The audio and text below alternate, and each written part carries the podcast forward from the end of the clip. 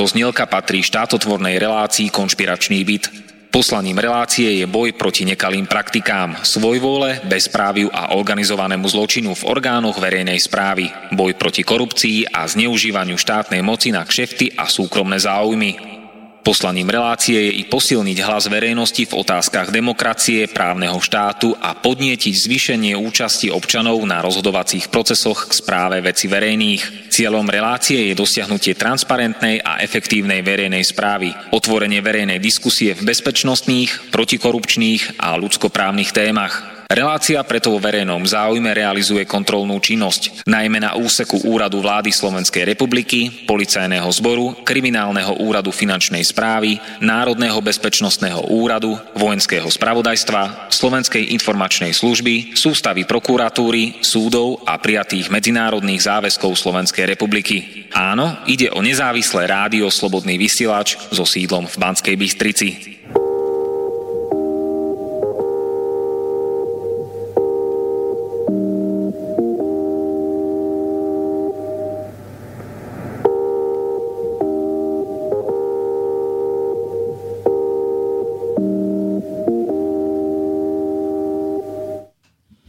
Čaute ľudia, je 1. marcový štvrtok a opäť sme sa stretli v konšpiračnom byte. Moje meno je Martin Bavolár. Som slovenský Snowden. Také meno mi dali občania a nezávislé médiá. Dnes je 1. marca 2018 a dve hodiny tu budeme otvorene a nahlas rozprávať to, čo zakazuje zverejňovať vládna mafia a jej tzv. opozícia a ich prisluhovači v politických mimovládkach a mainstreamových médiách. Ľudia, pridajte sa ku nám. Kto chce, nech zavolá do slobodného vysielača na číslo 0950 724 963 alebo napíšte svoj názor, návrh, komentár alebo otázku na adresu studio slobodnyvysielač.sk A tu v štúdiu Bratislava sú so mnou traja hostia. Nech sa páči. Volám sa Jana Teleky. Uh, relatívne dlho som pôsobila ako novinárka, viac menej do roku 90, 1999. Od roku 1999 som bola v troch trestných konaniach, uh, intenzívne 14 rokov v súde na za, za publikovanie anonymnej veršovanej satíry. Uh, momentálne publikujem a píšem knihy. No a to je asi všetko o mne. Dobrý deň, prajem. Moje meno je Peter Marček, som poslancom Národnej rady, momentálne nezávislý a prišiel som troška porozprávať do tohto rádia, čo vás bude zaujímať. Volám sa Lejnerovič Marian a som prezident spoločnosti občanov osobnosti Slovenska a tiež by som veľmi rád povedal o tom, ako politika nefunguje. A hovorím teraz o väčšine ľudí na Slovensku, ktorá si na tento prehnitý, skorumpovaný a totalitný systém zvykla. A tak ho prijala za trvalý a väčší režim. A práve takýmto spôsobom väčšina ľudí udržuje pri moci tento systém. Tento zločinecký systém, vo vedení ktorého sa striedajú stále tí istí skorumpovaní politici a ich prisluhovači z koalície, alebo jej tzv. opozície. A tak zlodeji striedajú zlodejov vo vedení štátu. Takzvanú opozíciu a vládnu koalíciu spája spoločný cieľ, spoločné okrádanie a zdieranie občanov a rabovanie Slovenskej republiky. Takzvanú opozíciu a vládnu koalíciu spája aj takýto spoločný strach len aby národ nezvrhol túto žumpu, marazmus a bordel systém okolo nás. Preto vládna koalícia a jej tzv. opozícia cez politické mimovládky a mainstreamové médiá oblbujú a manipulujú ľudí, aby ľudia nevedeli, že práve vo vláde a parlamente sú zločinci, mafiáni, zlodeji a vlastizradcovia kvôli ktorým sú tu nízke platy, žobrácké dôchodky, pracujúca chudoba, bytová mafia, milióny exekúcií, rozkradnuté zdravotníctvo, prehnité súdnictvo, svojvoľa úradov, polície a prokuratúry, nájomné vraždy a organizovaný zločin. Ale ako ďalej? Ľudia, budete informovaní a upozornení na podvody a špinavosti okolo nás. A dozviete sa, ako sa môžete pred nimi účinne brániť. Hostia bez štátnej cenzúry otvorene a nahlas prehovoria o dôkazoch, obetiach a konkrétnych vinníkoch. Aké sú potrebné riešenia? Budeme stále držať hubu a krok a platiť neprimerané dane a poplatky? Skorumpovaným politikom a ich prísluhovačom? Preto navzájom komunikujme a konajme. Pretože žijeme v čase neslobody, žijeme v totalitnom štáte. Preto tu neexistuje ani základná spravodlivosť a naše ľudské práva.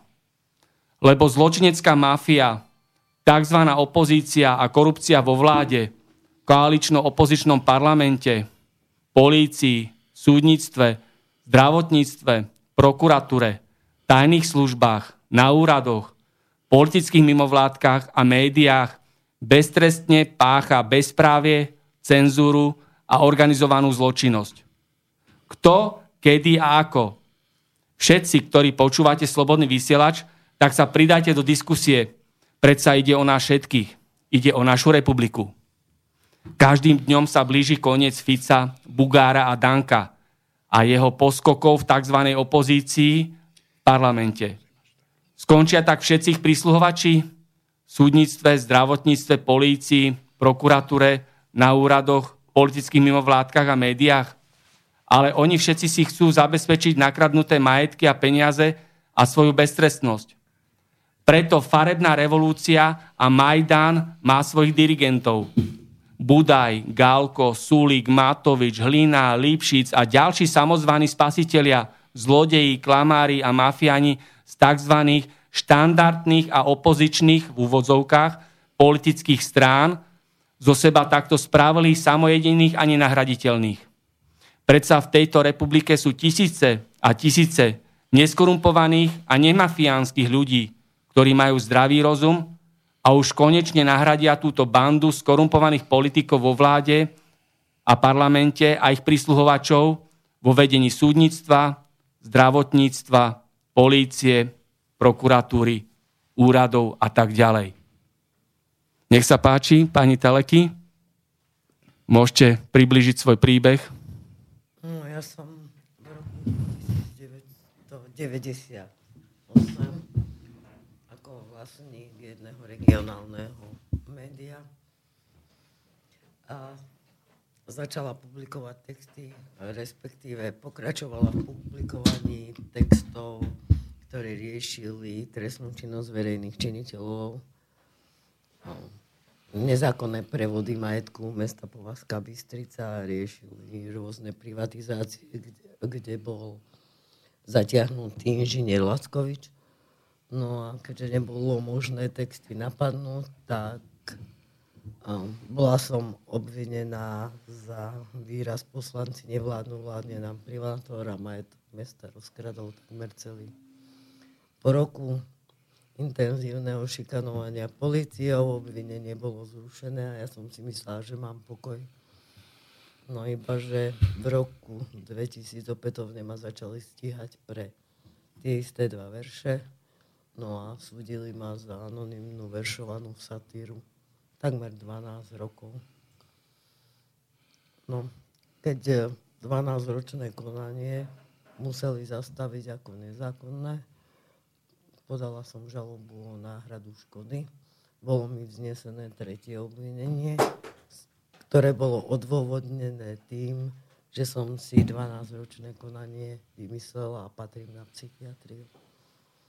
Zobrala ma polícia, pokúsili sa ma dostať do zariadenia na liečbu duševných chorôb. No a po tejto skúsenosti som vlastne odišla zo Slovenska v roku 2014 generálny prokurátor zastavil aj tretie konanie e, z dôvodu nezákonnosti. No a vlastne hm, pred dvoma rokmi som sa vrátila naspäť domov. Momentálne vediem žaloby voči štátu. Tak na vašom príbehu je zdokumentované, že či bol pri moci Mečiar, Zurinda, Radičova, Fico, tak stále to bolo o tom istom. Nie. Všetci hovoria, že moje konanie spôsobili Mečiarovci, ale nie za Mečiara. A moje konanie začalo po nástupe Zurindu a vlastne ťahalo sa všetkými vládami No a najväčší marazmus teda bol v rokoch 2003-2004, kedy po mm, nebezpečnom vyhrážaní a pokusoch o vraždu bola zriedená mojej rodine policajná ochrana na dlhé mesiace. No a to, čo začali vyvádzať policajné zložky v roku 2013-2012, to bol už nonsense to sa nedalo nejako ani slušným spôsobom pomenovať. A teraz momentálne, o čo sa usilujete, alebo aká je situácia? V súčasnosti riešim niekoľko žalob voči štátu, kde vlastne žalovanou stranou je ministerstvo spravodlivosti a generálna prokuratúra. Vlastne sa domáham náhrady škody za nezákonné konanie.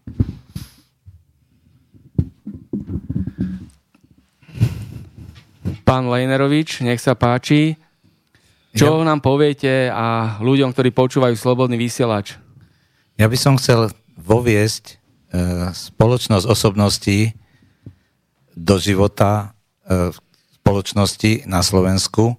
Táto spoločnosť osobnosti občanov Slovenska začala fungovať v roku 2001 ako občianske združenie a tak dobre to robíme, že o nás skoro nikto nevie, ale pritom pomáhame ľuďom, kde len môžeme. Dokonca máme tzv. garant odbory, ktoré fungujú od narodenia do smrti a vieme napomôcť poradensky alebo priamo v akomkoľvek probléme občanovi. Takže toľko zhruba k spoločnosti osobnosti. A táto spoločnosť osobností propaguje momentálne univerziu, ktorá je unikátnou verziou života, univerzálnou verziou života, ale hlavne, čo je najdôležitejšie, unionálnou, vzájomnostnou, spolupatričnou verziou života na Slovensku. Táto spoločnosť osobností má v prvom rade na zreteli dôstojný, aktívny a tvorivý život v sociálnej istote a sociálnej spravodlivosti a s právom na prácu s primeraným zárobkom zabezpečujúcim spokojný život bez strachu o každodennú istotu. Toto tu zatiaľ vôbec nie je dodržiavané. Naše platy a dôchodky sú na úrovni zobračeniek. Ceny vystúpili na úroveň kapitalistických štátov keď si zoberieme len benzín. V Rakúsku je lacnejší ako u nás, strava je tam lacnejšia ako u nás a tak ďalej. Ďalšie, naše kredo je prakticky vyrovnanie životnej úrovne a prosperity Slovenska s krajinami západu. E, toto všetko sa dá dosiahnuť, e, keď sa všetci spojíme a budeme prakticky pôsobiť proti terajšej politike, čiže univerzia je náhradou politiky a je recipročným protipólom politiky. To, čo robí politika zle alebo nedôstojne alebo proti občanovi, univerzia vie napraviť. Napríklad, máme za sebou určité veľké medzníkové záležitosti, ktoré sme presadili a nikto o tom nevie. Keď nám Rusi zatvorili kohutík plynu, mali sme každý deň 100 miliónovú stratu, fabriky už pomaly nešli, nemali elektrínu, plyn a tak ďalej. Expert z našich radov presne označil, ako sa má urobiť reverzia plynu, nakreslil, popísal a z piatka na sobotu bol u nás plyn.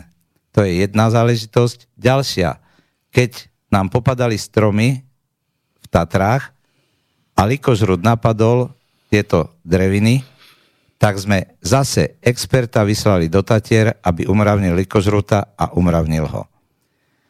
Ďalej, v rámci polnohospodárstva, ktoré chceme oživiť, sme presadili na ministerstve polnohospodárstva zakladanie rodinných fariem a predaj z dvorov to sú také základné, by som povedal, záležitosti, e, programy, ktoré vieme a ďalej chceme presadzovať. Momentálne chceme presadiť najvypuklejší problém dopravy. Chceme dotiahnuť patentovú dopravu e, nadzemnú z Minska, ktorú by sme chceli realizovať a ktorá by odľahčila dopravy, e, dopravu autobusovú alebo železničnú. A posledné, robíme aj na patente elektriny, ktorá bude najlacnejšou elektrinou u nás a táto elektrina sa dokonca bude patentovo predávať do zahraničia. Ďakujem zatiaľ. Ďakujem aj ja. Ja sa spýtam nezávislého poslanca Petra Marčeka, ktorý dal článok na Topky SK o tom, ako bol k tej vražde novinára, úkladná vražda novinára a jeho súvislosti a tak ďalej, novinára Kuciaka. A tento článok tam bol zo pár hodín. Následne bol vymazaný z topiek.sk. Mal veľkú čítanosť. Čo nám o tom poviete? Tak e, toto som chcel objasniť aj ľuďom, čo sa vlastne stalo. Ja keď som počúval po tej tragickej udalosti, ktorá sa stala k tej úkladnej vražde novinára a jeho družky, samozrejme, že som chcel vyjadriť v prvom rade úprimnú sústrasť pozostalým. Ako nezávislý e, poslanec považujem za správne pokarať e, mnohých našich kolegov, teda mojich kolegov poslancov či sa nehambia, ako reagovali na túto udalosť. Okamžite po nej, po tejto tragickej udalosti sa celá opozícia v desiatich stupoch striedala na tlačovkách a hručne a bez akýchkoľvek pa- e, faktov sa pušťala do výkonnej moci. E, ja sa jej nezastávam tej výkonnej moci, ale myslím si, že tak, ona si, opozícia si myslela, že takto vytočie politický kapitál. Je to ale úplne dno ľudských charakterov. Tieto emócie sú e, prirodzené ľudské. E, vyjadrenie ľútosti a súcitu z rodinové je viac ako prirodzené. A slušné a potrebné. E, ale takto bezcitne a chrapunsky parazitovať na E, nešťastí e, mladého chlapca a devčaťa je dúfam pre všetkých slušných a inteligentných ľudí jasným signálom, že táto mocichtivá zberba nie je vzorkových zástupcov.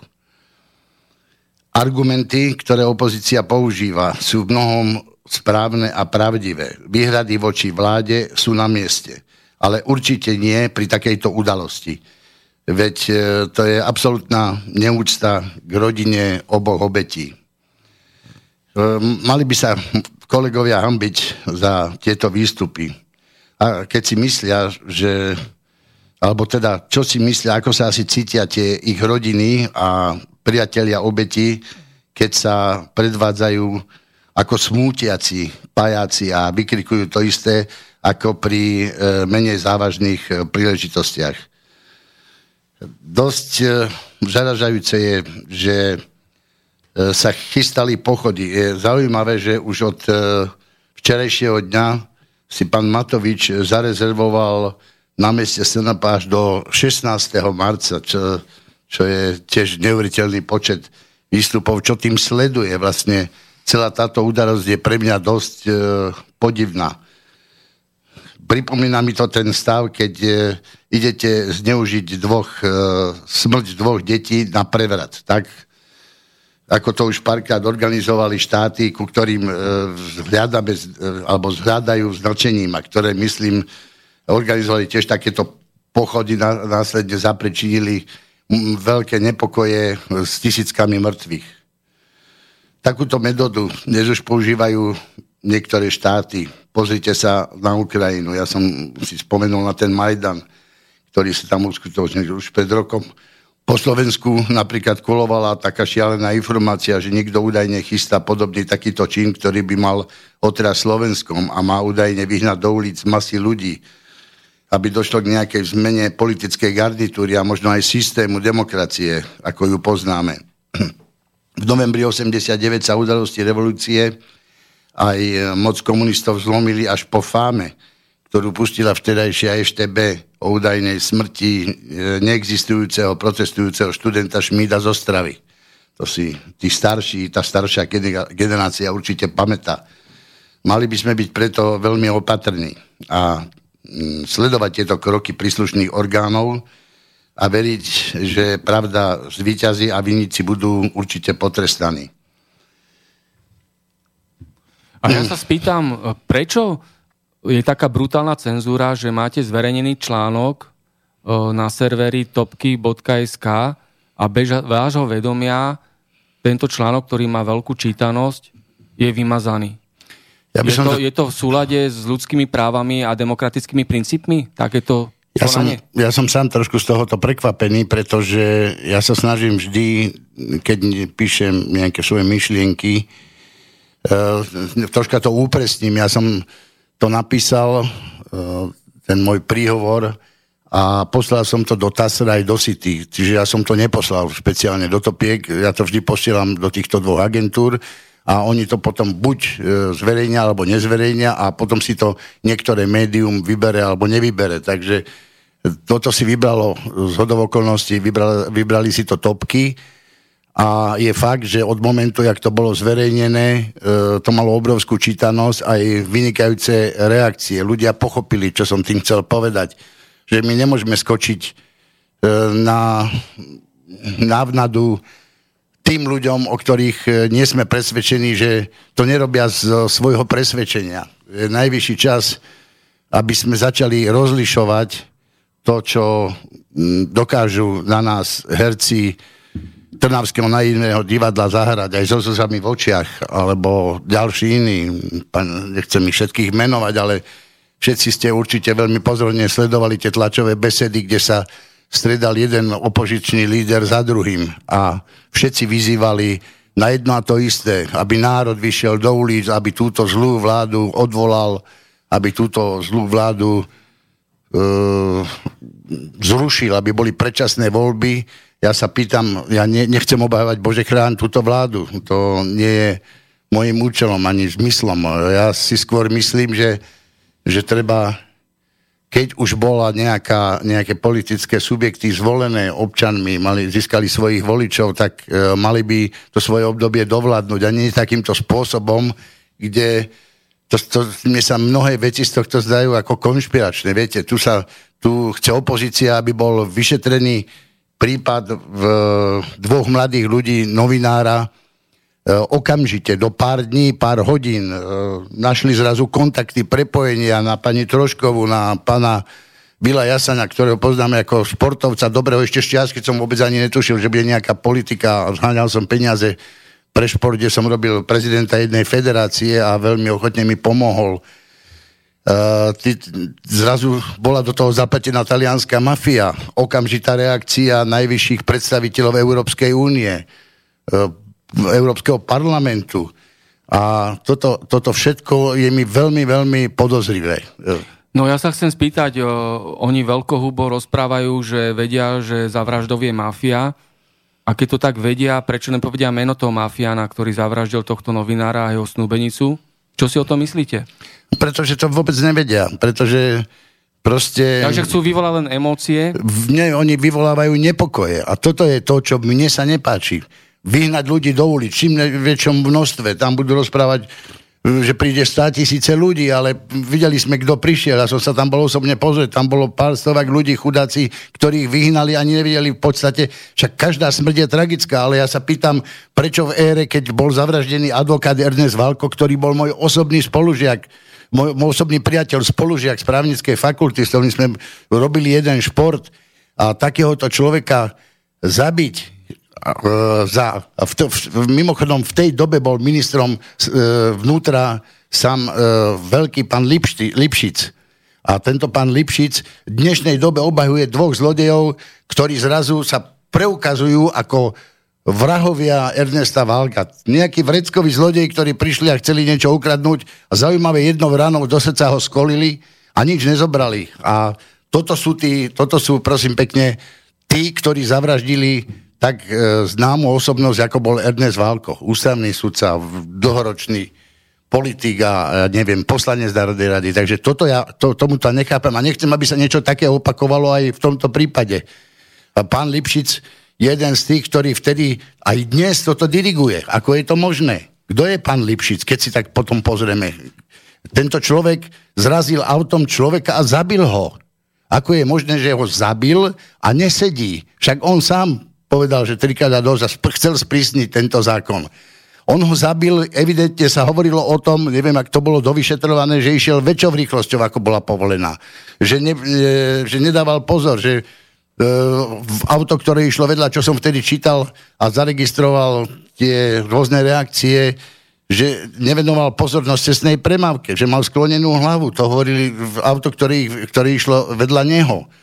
A skončilo to len podmienečným trestom. Ale ja teraz nechcem sa venovať prípadu pána Lipšica, ani jeho osobe, ja chcem len predísť tomu, aby zase e, sa nenaplnili ulice tisícami ľudí a nevedeli vlastne, e, proti čomu protestujú. Predpokladáte takýto scénár? No, e, ešte k tomu článku, čo som, čo som teda, čo mal veľký úspech, podľa mňa ľudia pochopili, čo som tým chcel povedať.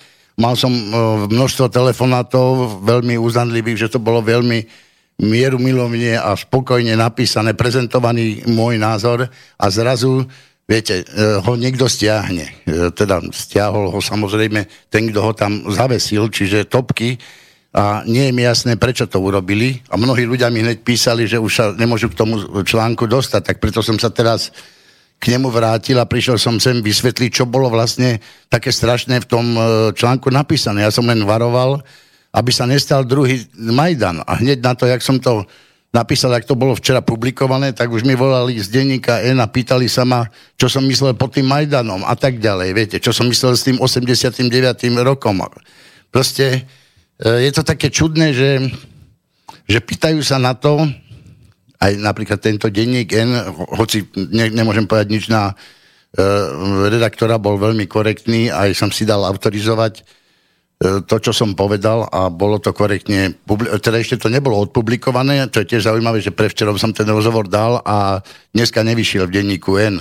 Takže som zvedavý, keď nevíde, tak e, dostal som ho našťastie e, autorizovať, takže ja ho potom e, mojim sympatizantom a priaznivcom vyvesím na, moj, na mojej facebookovej stránke. To, ak to nebude do zajtra v tlači, tak určite ho zverejním. A budete kontaktovať aj redakciu topky.sk vzhľadom na to, že váš článok takto Viete, neviem... a potom ho stiahli, je to nekorektné a určite nie je to v súlade s dobrými mravmi minimálne.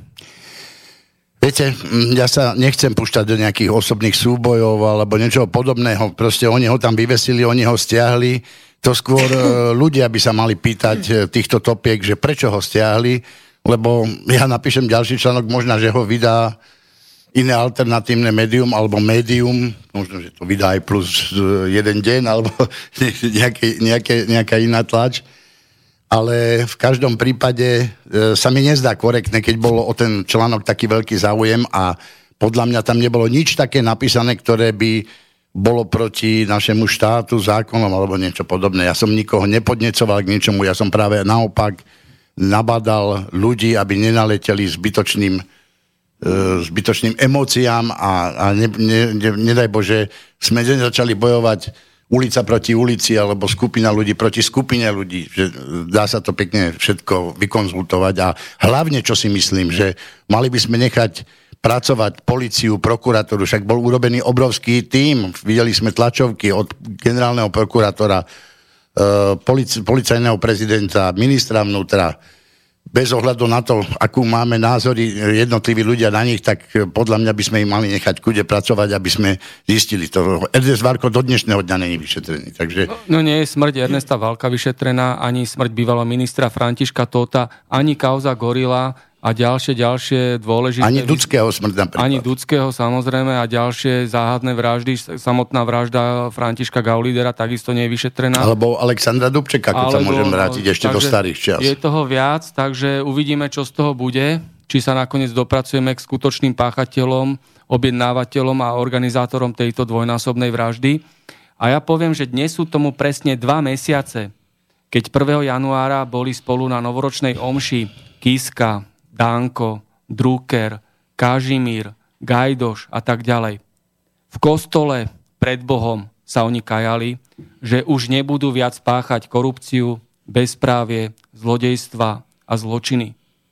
Prešli presne dva mesiace a nič sa nezlepšilo, nič sa nezmenilo k lepšiemu. Tak a teraz si vypočujeme túto reportáž občianskej televízie, ktorú odvysielala na základe môjho článku na mojom blogu na hlavných správach. Táto reportáž je stále dostupná na YouTube. Nech sa páči, tu je táto slúbená reportáž. Novoročná omša vládnej mafie v Bratislave. Zvrátené, pochabé a falošné divadlo, v ktorom účinkovali Kiska, Danko, Kažimír, Drucker, Droba a tak ďalej – v pondelok 1. januára 2018 bolo v Bratislave divadelné predstavenie skorumpovaných politikov a ich prisluhovačov. Že ich hamba nefackuje. Sú samá faloš a zrada a nemajú hanbu a ani pocit viny. Že ten kostol na nich nespadol. Toľko podvodníkov a zločincov pokope. Za tie ich hriechy sú to špinavci, zločinci, klauni, komedianti a pokryci – oni nepatria do kostola, ale do väzenia a všetko, čo nakradli, vrátia tam, kde to ukradli.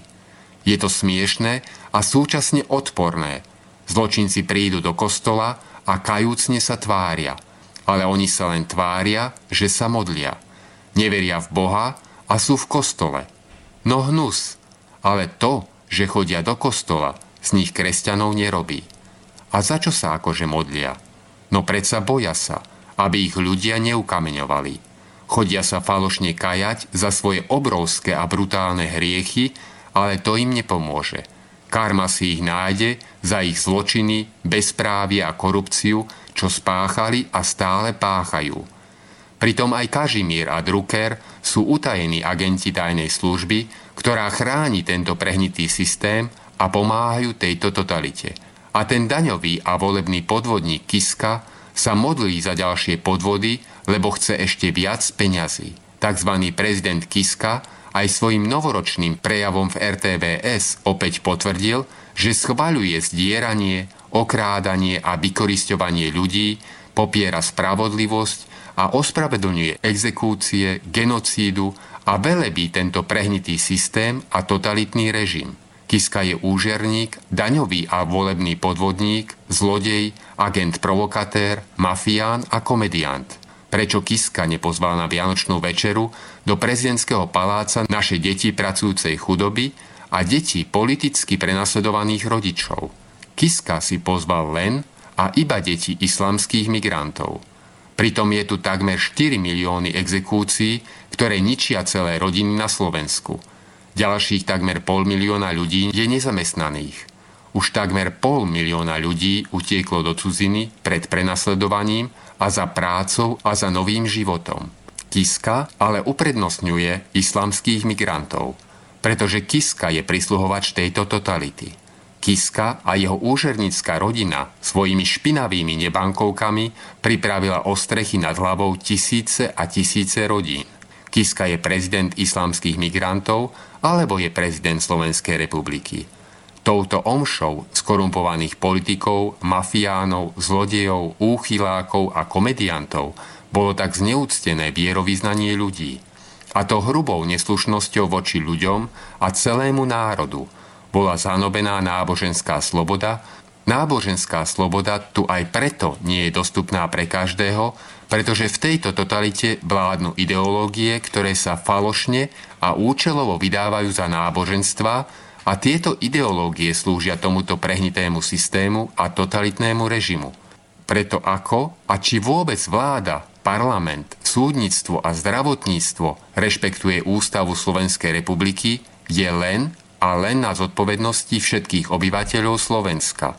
Ako a či vôbec sa ľudia domáhajú platnosti Ústavy Slovenskej republiky na úradoch, polícii, súdnictve, zdravotníctve a podobne.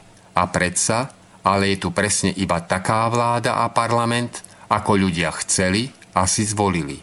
Nech sa väčšina ľudí pýta sama seba, prečo je tu tento prehnitý systém a totalitný režim, ktorý si už x rokov zvolili.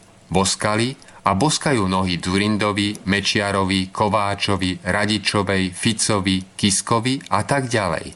A teraz tiež boskajú nohy tzv. opozícii, Kolár, Sulík, Matovič, Lipšic, Béreš, Mihál, Beblavý a tak ďalej. Oni sú ten istý bordel ako to, čo tu bolo a je. A keď sú ľudia nespokojní a pohoršení, majú ísť na námestia a do ulic. Preto touto cestou tu a teraz dávam aj dnes výzvu na organizovanie verejných protestov proti tejto totalite. Ľudia, kontaktujte ma.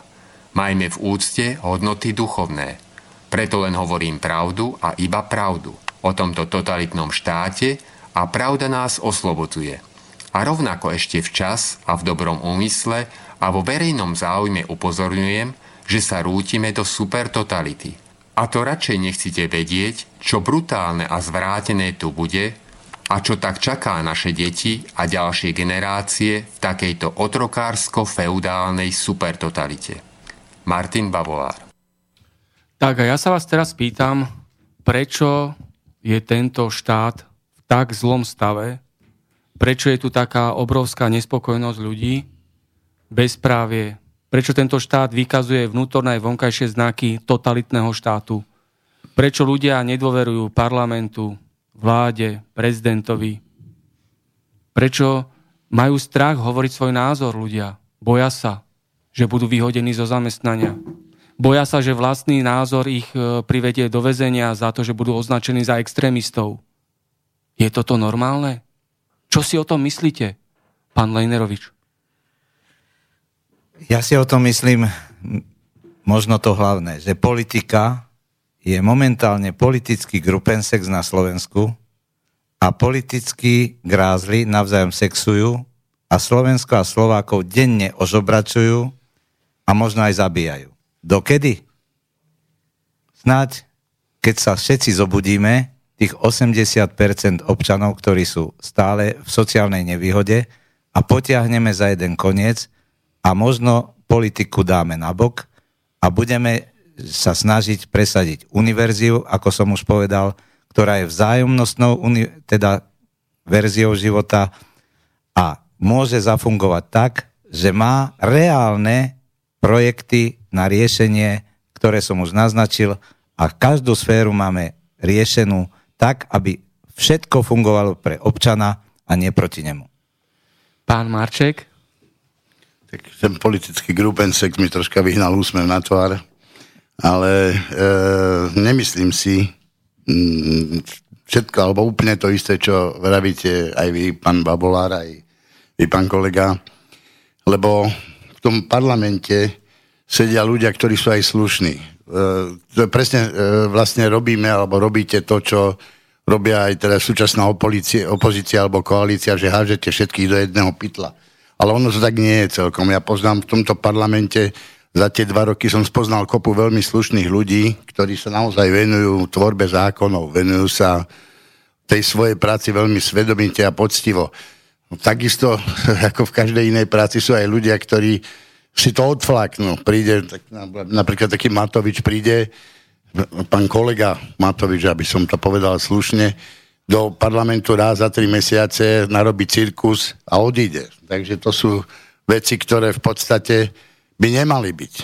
Človek, keď je raz zvolený určitou skupinou svojich voličov, občanov, tak by tam mal sedieť a robiť a počúvať a vytvárať, pripravať zákony pre ľudí, aby boli dobre. Takže to je, to je k tomu, k tomu sexu. Je pravda, že to, čo robí koalícia, je niekedy až nechutné, to, ako sa bráni, e, opo- e, teda, ko, ko, teda to, čo robí opozícia, je niekedy až nechutné, ale to sa vždy vymieňa. Viete, že koalícia, raz je tá koalícia opozíciou a raz je opozícia koalíciou, takže to je úplne ako výmenné, ale je na čase, aby sa dostali do parlamentu aj slušní ľudia. Len tu je jeden moment, ktorý ma zaraža, keď slušným ľuďom poviem, zakladám stranu, poďte, ideme, zvládneme to spolu. Tak či to je profesor, či to je lekár, či to je ekonóm dobrý, tak mi povedia, ja do politiky nejdem, je to šp- svinstvo. A viete, kto potom pôjde?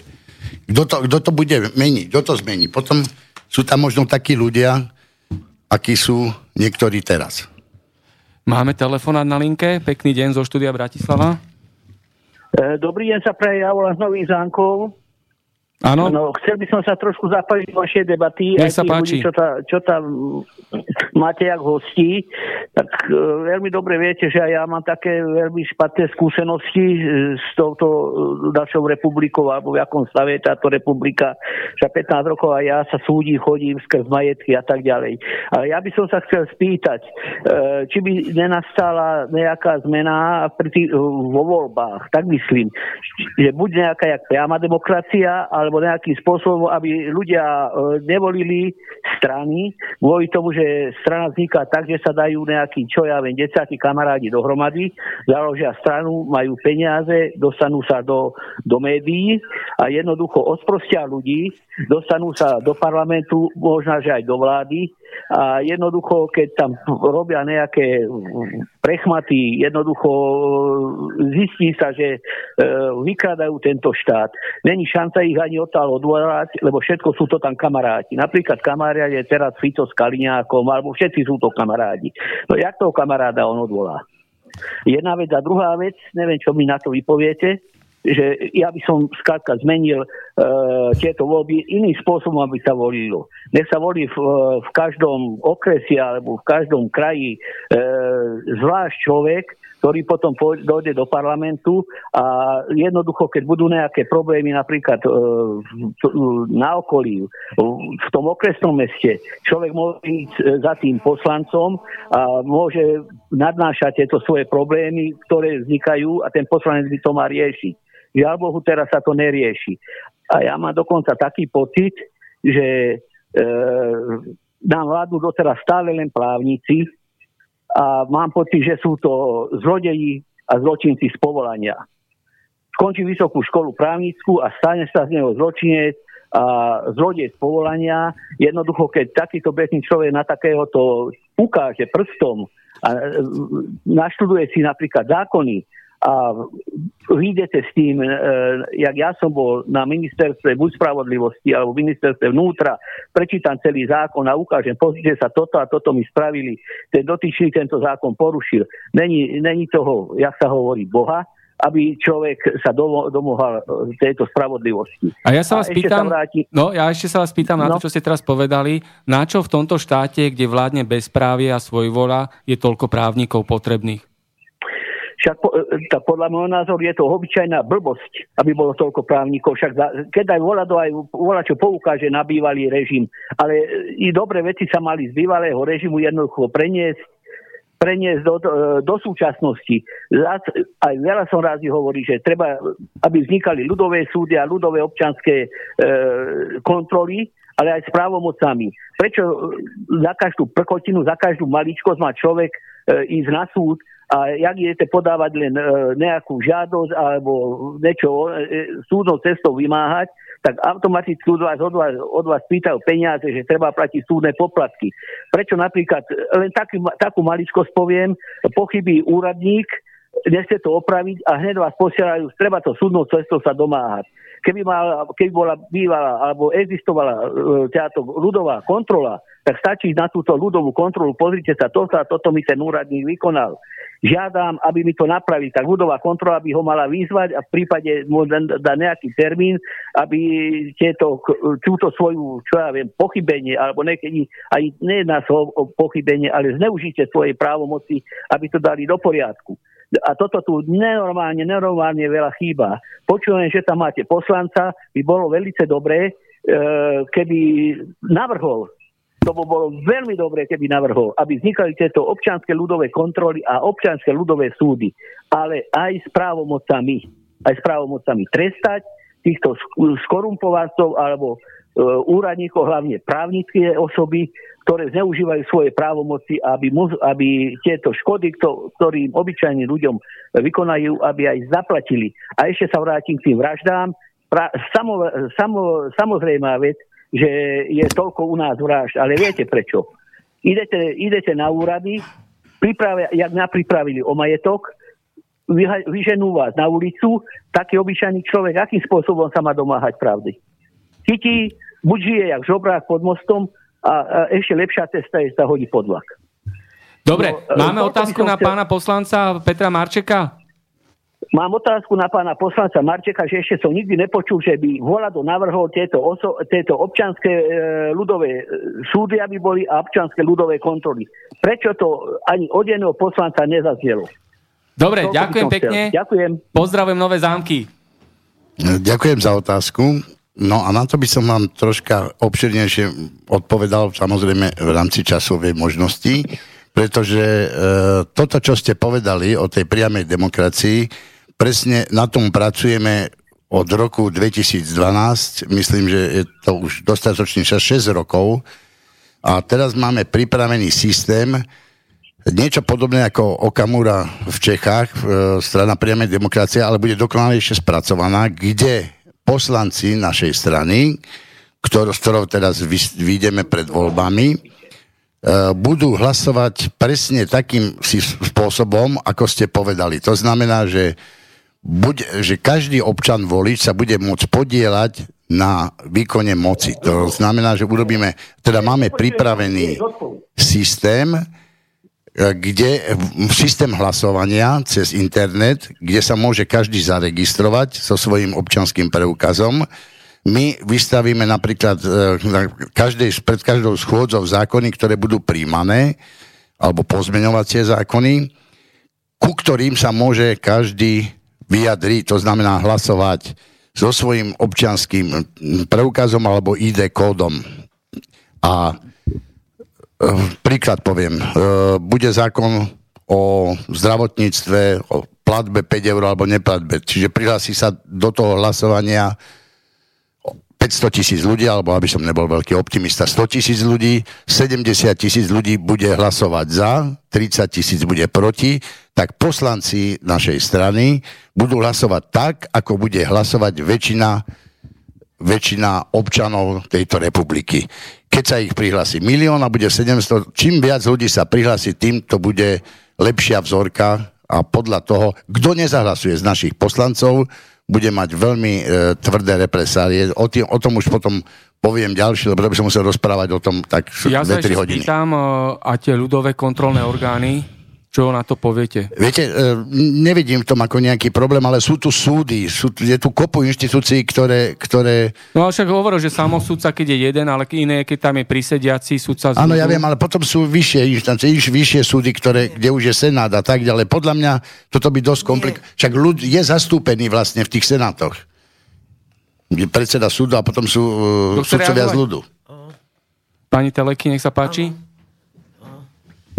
To, čo navrhu je pán poslucháč, to by bola čistá katastrofa. Už dnes vidíme, že najmä v trestných konaniach, kde už v senátoch krajských súdov sú sudcovia z ľudu, to sú zbytočne platení ľudia, ktorí za prvé nemajú naštudovaný spis, veľakrát ničomu nerozumejú, nemajú patričné vzdelanie na to, aby mohli vôbec posúdiť konanie tzv.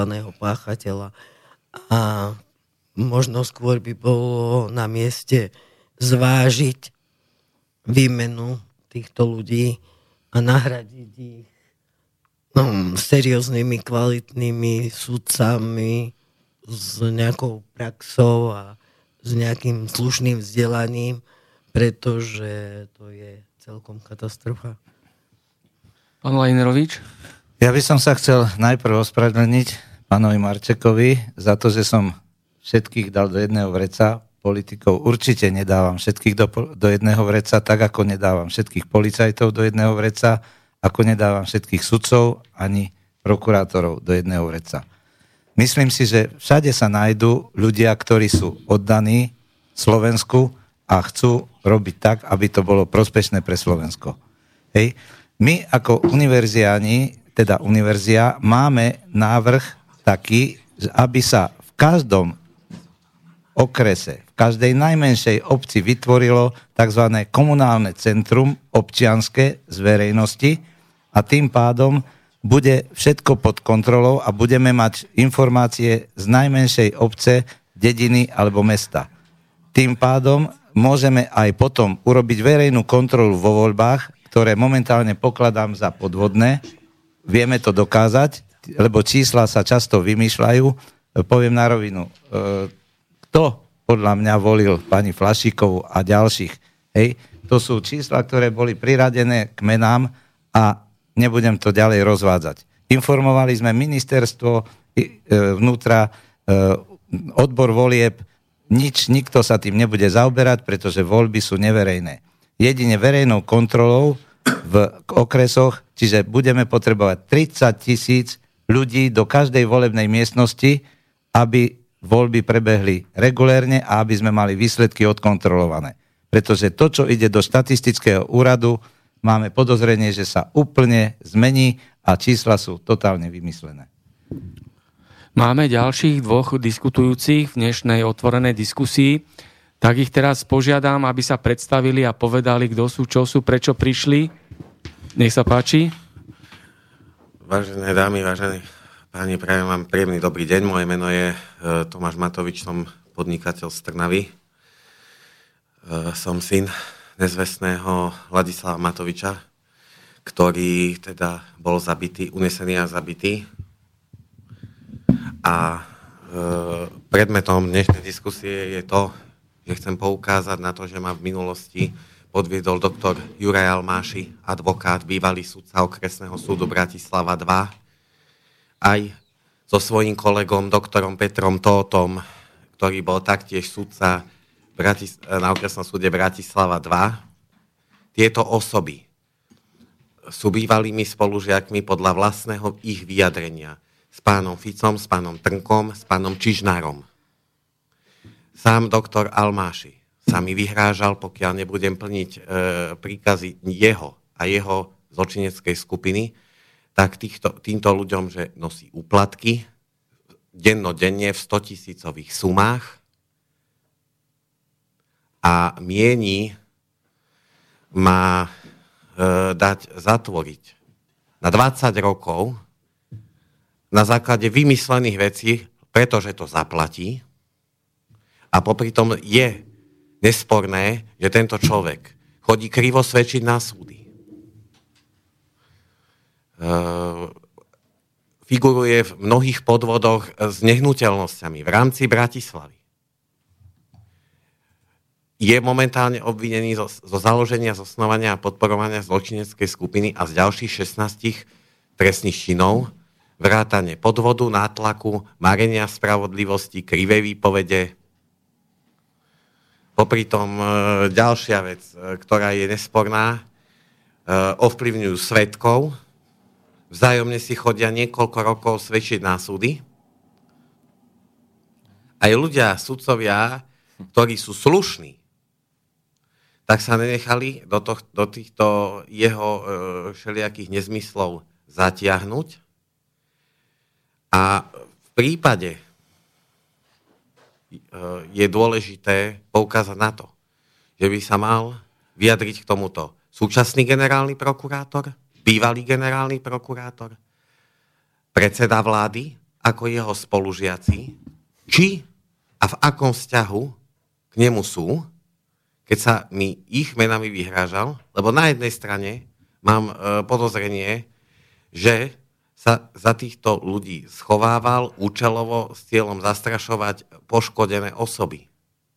Ja osobne si myslím, vzhľadom k povahe doktora Almášiho a spol, že by sa títo ľudia z takýchto funkcií ním neohadzovali, aby sa od jeho konania maximálne dištancovali. A myslíte, že sa vám to podarí v tomto štáte, kde mafia chráni mafiu a zlodeji si pomáhajú navzájom od policie, prokuratúry, súdnictva, tajných služieb a tak ďalej, tak ďalej? Uh, nemám obavu, že by sa mi to nepodarilo, pretože od 2012 roku vediem uh, s ním tento boj a nevyhral, uh, nevyhral so mnou ani jeden jediný súdny spor. Ako advokát s takmer 30-ročnou praxou všetko prehral. Ľuďom na, e, na súdoch e, je vidno, že jeho argumentácia právna, skutková je na výsmech. Pretože tento človek e, má síce vyštudované právo, ale skôr riešil mnohým spôsobom veci korupčným spôsobom, ale vzhľadom na jeho pažravosť ktorá tiež je nesporná a známa, tak e, aj vlastných, e, s ktorými kedy si spolupracoval, tak hodil cez palubu. Dobre, zatiaľ ďakujem a máme tu ďalšieho hostia, ktorý prišiel do štúdia Bratislava. Nech sa páči, povedzte nám, kto ste, čo ste, prečo ste prišli, čo nám chcete povedať. Prajem vám pekný dobrý večer, volám sa Orož Martin, pochádzam z Bratislavy. A chcel by som povedať, že nadväznosti, o čo sa vlastne jedná, že istá skupina ma v roku 2008 pripravila, chcela pripraviť o môj byt pod zámienkou vylákania do reštaurácie. Tento e, byt som zdedil v tom roku a istý človek, ktorý pracoval pre istú skupinu, tak tiež zločineckú, tak e, ma donútil podpísať jedno plnomocenstvo, kde som musel podpísať pod vyhrážkami v reštaurácii, že proste prepisujem túto moju nehnuteľnosť a veškeré tieto súvisiace veci, ktoré boli v tom plnomocenstve, že môžu prevzať peniaze a ostatné veci. Chcel by som povedať, že ako vlastne vyšetrovanie CERE prebiehalo, keďže ja ako občan môžem povedať, ako funguje policia. Ja som v roku 2008 podával trestné oznámenie na týchto páchateľov a až v roku 2010, začiatkom, koncom roku 2010 bolo začaté iba trestné stíhanie. Takže chcem poukázať na to, ako funguje policia pod ministrom pánom Kaliňakom. Taktiež v tomto mojom prípade, dokonca v, v prvom civilnom spore, e, po šiestich alebo sedmých rokoch sa rozhodol pán sudca z Krajského súdu, pán Martin Murgáš, pod e, nátlakom a pod e, mojimi proste sťažnostami na jeho osobu, nakoľko mal mať e, blízky vzťah e, s pánom Jurajom Malmáším, s týmto advokátom, s ktorým je spojený aj pán Tomáš Matovič, ktorý tu sedí. A e, po 6 po 7 rokov vlastne vrátil celý tento spor na okresný súd na doplňanie nejakých dôkazov. Takže celý tento e, spis civilný sa vrátil vlastne na okresný, takže je to stále otvorené. A chcel by som povedať, že sa tam viedlo ešte trestné oznámenie. E, bolo dve trestné oznámenia, nakoľko boli prekvalifikované. Jedno bolo hrubý nátlak a druhé bolo vydieranie. Dokonca z toho prvého hrubého nátlaku bol istý človek z tej zločineckej skupiny oslobodený. Volá sa Rudol Mesároš, niekedy pracoval pre zločineckú skupinu Síkorovci. A boli sme svetkom toho, moja advokátka tam nebola, ale bola tam koncipientka, keď bol tento súd mal prebiehať Petržalke na okresnom súde a bola svetkom toho, ako sa dotyčný sudca rozprával s obhajcom vtedy, ešte vtedajším, e, doktorom Karolom Hinekom, kde mu jednoznačne povedal, že či bude váš klient vypovedať. E, toto sme vlastne povedali pred Senátom, ale bolo nám to vlastne povedané, že nič také sa nestalo a on to vmysel ako v inom súvisle povedané. A chcem povedať e, na konci, že tento súd nakoniec v tomto prvom prípade oslobodil tohto človeka, a druhý spor sa vedie, čo je vydieranie, čo sa stalo v tej reštaurácii, kde som musel podpísať toto plnomocenstvo na môj byt tomuto človekovi. A potom sa začali diať také veci, že sa tam vymenalo pri tomto vyšetrovaní niekoľko vyšetrovateľov. Z Bratislavy si to dali do Pezínka, z Pezínka si to dali do Senca, potom zase si to dali do Bratislavy, zase do, do Senca, do Pezínka. Proste to bolo také vyšetrovanie, že keď človek toto nezažije na vlastné oči a proste vo vlastnom živote, tak nemôže vedieť, ako funguje naša policia. A pri každom mi bolo povedané, že ak to tam figuruje tento človek, Juraj Almaši, tento bývalý súdca, advokát, takže budem to mať veľmi ťažké a môžem vám povedať, že naozaj som doteraz pocítil, že naozaj tento človek má veľký vplyv.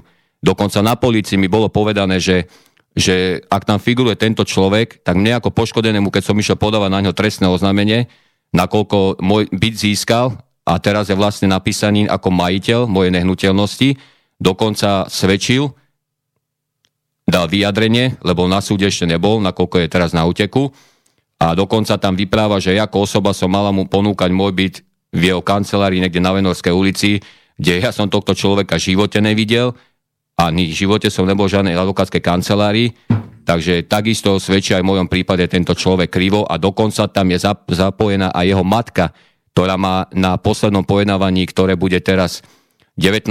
apríla, má dojsť vypovedať krivo, ako že som mal byť vlastne v tejto kancelárii. Takže, a mám tam aj čestné prehlásenie Tomáša Matoviča, že vlastne on počas môjho pôsobenia na súdoch bol svetkom toho, ako raz došiel od súdu, keď sme vyhrali ten okresný prvý, ten civilný spor a bol strašne že vraj nahnevaný a vtedy začal vlastne na mňa nadávať, že proste, že jak je to možné, že on si to predstavoval úplne inak a tieto veci proste a že má blízko týmto ľuďom a povedali mi na policii, že pane, že keďže tam figuruje tento človek, bude lepšie, ak to budete medializovať. Akože takéto vyjadrenie mi dala policia. Toľko by som sa zatiaľ povedať k tomu. Dobre, ešte k tomu niečo? Ja by som sa k tomuto vyjadril uh, v krátkosti a v pár bodoch.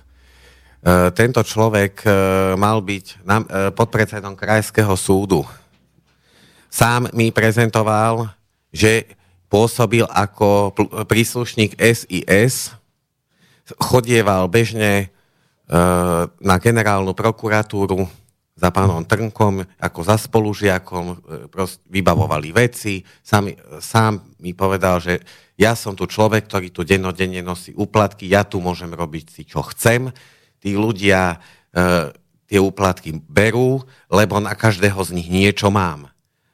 Môj názor je na to taký, že títo ľudia e, by sa s ním nezahadzovali, ale používal to ako účinný zastrašovací prostriedok proti poškodeným, aby sa ľudia báli, či už ísť za ministrom vnútra, Robertom Kaliňákom, za pánom Čižnárom, alebo za pánom Trnkom v čase, keď bol generálny prokurátor.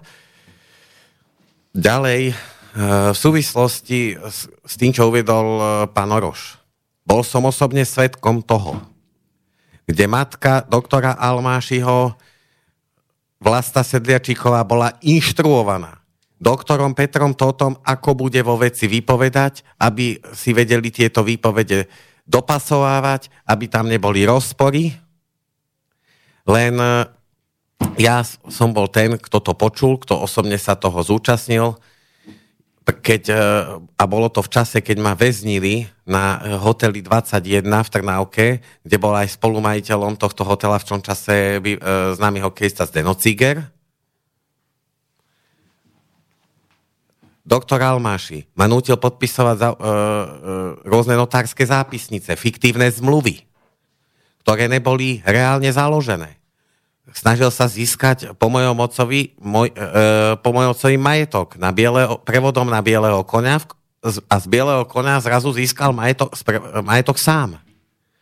Myslel si, že sa nikto nebude brániť, že každý si to nechá a odvolával sa na rôzne skupiny takáčovcov, sikorovcov, hlavne teda s kým sa oháňal bol pán Kudlička, ktorý, ktorému on potreboval tieto veci prezentovať na zastrašovanie, ale môj názor je ten, že ako pán Almáši ako podvodník ešte klamal aj mafiánske skupiny s cieľom, na, e, aby na každého z nich niečo mal, ale v konečnom dôsledku, aby on sám vyšiel z veci nevinný. V súčasnosti ho za, zastupujú jeho brat Gabriel Almáši a doktor Ondrej Mularčík. Advokáti, ktorí sú síce elitní, ale spory, ktoré majú so mnou, bohužiaľ prehrali. Každý jeden. A Mularčík, vieme, aká je jeho minulosť? Jeho minulosť e, je známa zo zväz- zväzkov EŠTB, pokiaľ viem. Musel odísť z orgánov komory e, a viete, takýto človek by nemal byť e, v advokácii, minimálne už vzhľadom na takúto minulosť. A nie to ešte prednášať na jej konferenciách, poučovať ľudí o práve, morálke a etike. Príklad, e, to, čo tu hovoril, e, hovorieva vo večerných reláciách doktor Harabín. K tomu sa musím vyjadriť. Ako sudca Najvyššieho súdu má pravdu.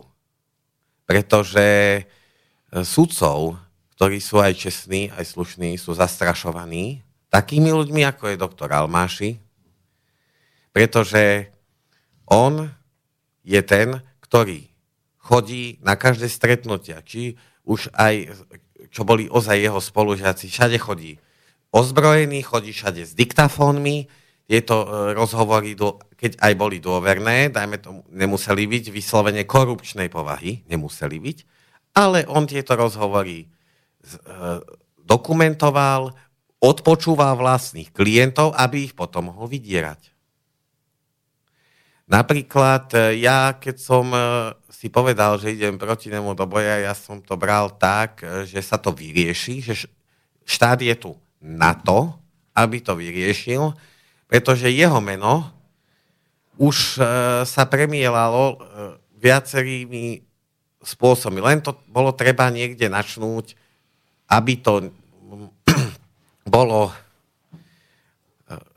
odniekiaľ začateľné aby sa to vedelo otočiť, e, obratiť proti nemu. Samozrejme, v tejto mojej veci je aj e, stíhaný aj pán Jagnešák, bývalý olimpionik, ktorý si osobne myslím, e, ktorý bol samozrejme okolo mňa, bolo vtedy vytvorené prostredie, že sú to ľudia z tajnej služby, pán, bol tam pán Václav Kincel, bývalý riaditeľ NAKY, ktorý teda od pána, chodil k pánovi Almášimu, E, dávať každý pondelok všetky informácie ako riaditeľ, všetky spisy, ktoré, o, o ktorých ako riaditeľ má vedomosť, tak nemôžno sa čudovať, že sa e, niektoré veci nemo, nedali vyšetriť, alebo respektíve sa zmarili, lebo on ako riaditeľ vlastných kolegov podrážal. A čo sa týka doktora Harabina, to, čo povedal v súvislosti s tou inšpekciou, tú inšpekciu treba posta- inšpekčný zbor nad policajtami musí byť. Ale nie takto, jak je postavený. Kto toto bude platiť? My všetci. Z našich daní. A tým, že nie je hmotná zodpovednosť štátnych úradníkov za spôsobené škody, e, osobné škody, teda tie škody nie sú nejakým spôsobom v zákone ukotvené, pod následkom e, rušenia celým majetkom alebo prepadnutia, tohto majetku, tak sa to nepohne. A to si myslia aj sudcovia, aj prokurátori, aj policajti, ale musí, i ľudia musia byť ticho. Aby e, justícia bola nefunkčná, aby sami e, boli nestihateľní. A toto je, toto je tá rakovina. Takže to by bolo naozaj účinné opatrenie, keby sa to zaviedlo. Samozrejme pretože v iných krajinách e, takýto marazmus, e, ako je tu, e, nie je. Ale veľkou výhodou, ktorú vnímam ja pozitívne v rámci teda e, policie, prokuratúry a súdov, že prichádzajú mladí ľudia, ktorí sú noví, ktorí študovali v zahraničí, poznajú iný svet, tak e, chce to, ale zase chce to čas. Nejde to zo, dňa na deň, to nejde. V, Írs, v Írsku, kde som študoval, boli podobné problémy s korupciou, e, s rôznymi prepojeniami. Trvalo to vyše 60 rokov, kým sa to dostalo na mieru potrebnú, aby to bolo slušné. Pán Oroš, ja sa vás pýtam, uh, ste spomínali uh, konanie na okresnom súde Bratislava 3. Môžete nám niečo k tomu povedať? Tak chcel by som povedať tomuto konaniu trestnému, že prvé konanie bolo prerušené, nakoľko neprišiel obžalovaný. Doniesol, predložil PNK pani súdkyni, ktorá to má na starosti, pani predsednička Halvoňová, veľmi známa osoba. E, druhýkrát neprišiel zase obhajca obžalovaného. Ďalšie natiahnutie tohto súdu, ktoré pretrváva dodnes, bolo to, že predsednička a jej prísediaca pani, ktorá má vyše 80 rokov, čo sme sa dozvedeli, jej došlo zle tesne pred pojednávaním a takto sa to stalo trikrát. Takže máme také podozrenie, že títo ľudia sa napojili na túto osobu, keďže sa nevedia dostať cez túto súdkinu a nevedia ju podplatiť. Dobre, takže taká je situácia. Máme k tomu niečo? Pán Lejnerovič? Ja alebo pani Teleky? Situácii v tej justícii momentálne situácia v justícii je taká, že pokiaľ občan podá aj trestné oznámenie, pokiaľ sa vec dostane na súd, pokiaľ ho rieši prokuratúra, tak kvalitnou, sofistikovanou trestnou činnosťou dokážu kohokoľvek, za čokoľvek odstíhať. Keď aj po dlhých rokoch sa nejakým činom občan dostane k rozhodnutiu v jeho prospech a podá po ukončení konania trestné oznámenie na orgány činné v trestnom konaní alebo na predstaviteľov justície, tak dostane rozhodnutie, skutok sa stal, ale trestný skutok nespáchali, oni iba pochybili a nemali, nebola im preukázaný záujem, teda... Že úmysel. Úmysel, presne tak. Takže toto je jeden systém. Druhý systém, skutok sa stal, ale orgán činný v trestnom konaní nie je zodpovedný, pretože opäť chýba úmysel, trestná činnosť. No, úmysel sa vyšetruje u týchto osôb asi tak, že chceli ste poškodiť No a týmto zasa končí. No, e, problém je, že niektoré konania už ťahajú priamo, ako by boli dementní. Človek musí zažiť niekoľko takých konaní, aby zistil, že tam už naozaj jedno. Napríklad v mojej veci 11 rokov sa 27 sudcov a prokurátorov odvolávalo na podne doktorky Loduhovej, ktorý nikdy nebol podaný. Po 11 rokoch mi generálna prokuratúra oznámila, že taký podnet nikdy nebol podaný. Vše... No, v mojej veci nerozhodovali e, nejakí treťotriední prokurátori. Turán, Takáč, Trnka, sudcov, sudcovia trestných senátov Najvyššieho súdu, na, senát doktora Tomana, senát doktora Klimenta a krajské súdy. Proste to bola šlaha ľudí. Je predsa nenormálne, aby sme mali teraz už bývalého generálneho prokurátora tak sprostého, že nevie, odvoláva sa na niečo, čo nie je na tom postaví uznesenie. Teraz mám ešte lepšiu skúsenosť. A vediem konanie o náhradu škody za nezákonné konanie, kde je žalovaná generálna prokuratúra. Vediem ho na základe toho, že generálny prokurátor Jaromír Čižnár vydal rozhodnutie, že 5 rokov som bola stíhaná pre trestný skutok, ktorý nie je trestným činom. Jednoducho pre televíziu Markíza som povedala, že v jednej trestnej veci boli voči mne vedené dve trestné konania za toto. No, máme pojednávanie, je tam nejaký okresný prokurátor Bratislava 4, ktorý sa hrdo postaví a normálne rozpráva o tom, aké je Čižnárové rozhodnutie nezákonné. Keby ešte to rozprával na tom súde, to človek pochopí. Ale on o tom polemizuje v stanovisku, ktoré dáva na súd. No a taký prokurátor nie je jeden.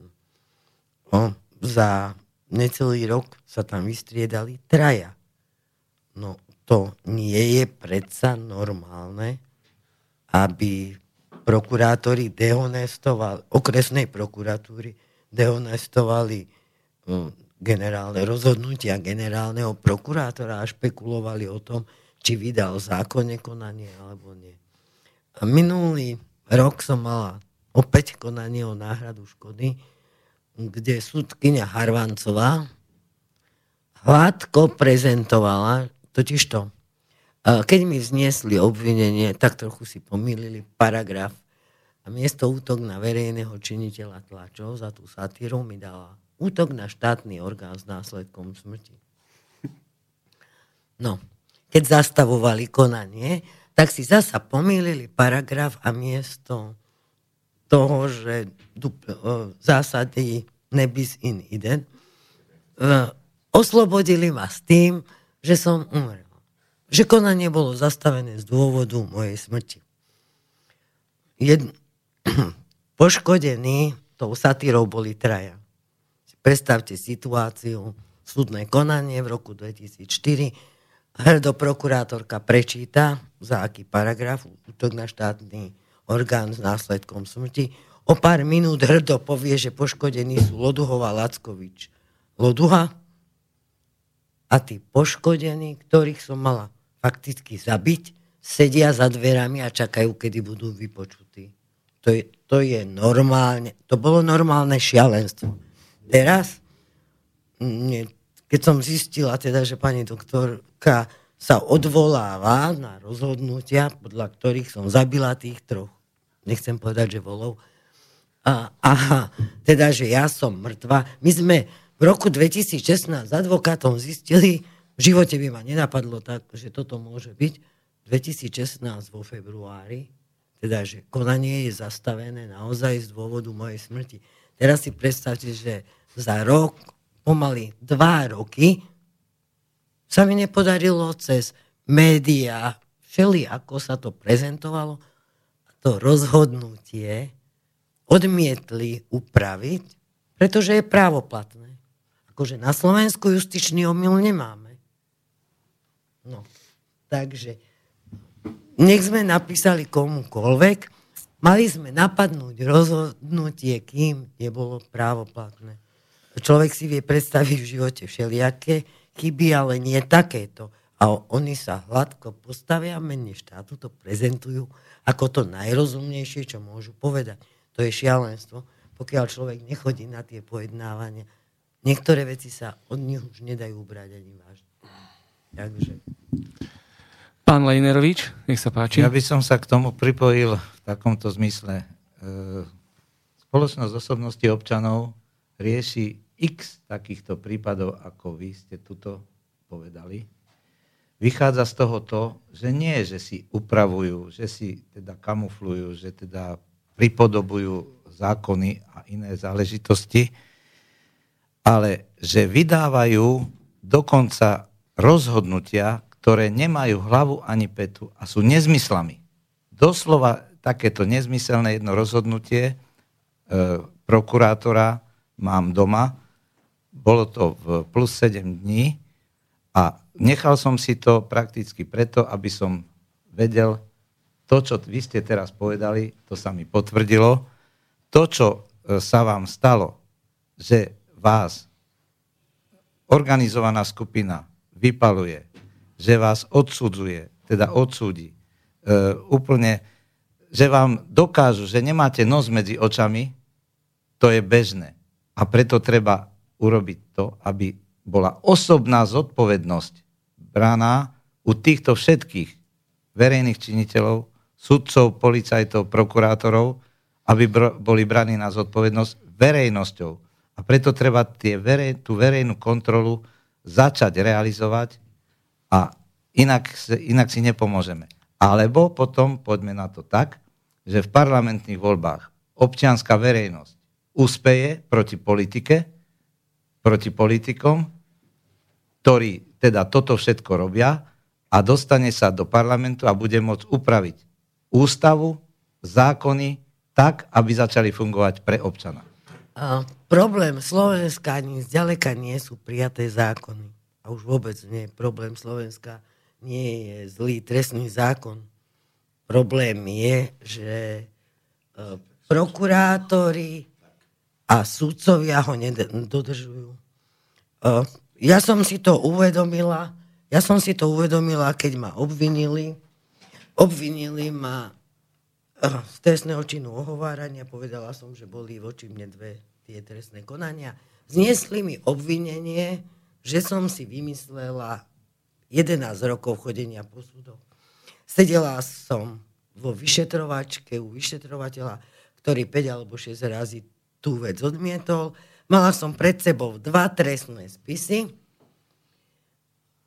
teda z prvého konania, z druhého. Oproti mne stáli dvaja mladí ľudia, respektíve vo veku mojich detí, ktorí ma presviečali, že žiadne konanie voči mne nebolo a nechceli ma odsúdiť tá prokurátorka bola červená, biela, neviem jaká, až kým ja som nespravila rázny cirkus, respektíve som ich vynadala, buchla dvere a išla preč. No, potom až do zahranice. No, ale už toto nie je normálne. No, paradoxne, rozhodnutie prvé vodné, druho, druhé, tretie, štvrté, piaté, všetky boli rovnaké ako rozhodnutie generálneho prokurátora. A tam už sa treba zaraziť. No, policajt plní pokyny nadriadeného. Um, prokurátor, to, čo vyvádza prokuratúra, to je šialenstvo. Ale zákony nemáme zlé. Možno máme také, že pokiaľ ja budem trestne stíhaná a rozhodnem sa zákony obchádzať, ja to konanie natiahnem do dlhu naozaj natiahnem. A to som právny laik. Taký právnik s tým vôbec nemôže mať problém. Keď mne sa stalo, že nepodarilo sa generálnej prokuratúre doručiť predvolanie na súd a neprišiel prokurátor. Naozaj, kto tam chodí pravidelne a dlhodobo, ten naozaj nemá problém. Právne vedomie je bezvedomie. Aj niektorých politikov, aj niektorých policajtov, ale netreba fakt všetkých dávať do jedného vreca. Ja som si... A aká je tá väčšina teda? Určujúca väčšina je aká? Policajtov, prokurátorov, sudcov, Čo súdky? sa týka policajtov, tak podľa mňa to je uh, v rámci brachiálnych zložiek to najnormálnejšie, čo v tomto štáte funguje a pokiaľ nie sú naozaj tlačení do smistiev a nezmyslov, tak e, chovajú sa štandardne v súlade so zákonom a dovolím si povedať, že nemá človek pocit, že sú to represívne zložky. E, myslím si, že z pozícií človeka, ktorý mal policajnú ochranu, takmer rok, moja rodina mala policajnú ochranu, ako novinárke mi ju pridelil Spišak, a žili sme s rôznymi zložkami, od operatívcov ministerstva vnútra, s ľuďmi z organizovanej trestnej činnosti, až po dobu, kým nás strážili kukláči. Naozaj sme sa stýkali veľa s policajtami a všetci boli slušní. Dokonca ešte aj policajci, ktorí má na príkaz duševne chorého prokurátora Šramku, mali zobrať a dať na psychiatriu, lebo som si vymyslela 12 rokov konania. Pristupovali štandardne ku mne, nitriansky, ako ku kardiačke. E, dovolili mi zobrať lieky a keď aj policajti, kriminalisti začali panikáriť, keď e, pán riaditeľ začal robiť, plniť pokyny priateľa Šramku, tak e, Chovali sa naozaj štandardne. Hm, nájde sa aj tam, je cez 20 tisíc, takže to naozaj... Máme telefón na linke. Dobrý deň no, zo štúdia Bratislava. No dobrý, nedali pokoj, ja som, už, ja som už tam raz volal, nedali jednoducho pokoja. E, to, čo počúvam od tej panej, e, že musí, musí sa ešte nejaký ta, taký dotaz tomu dať.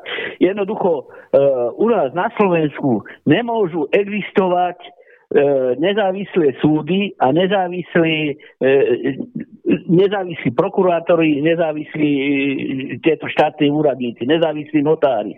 Jednoducho všade musí byť kontrola.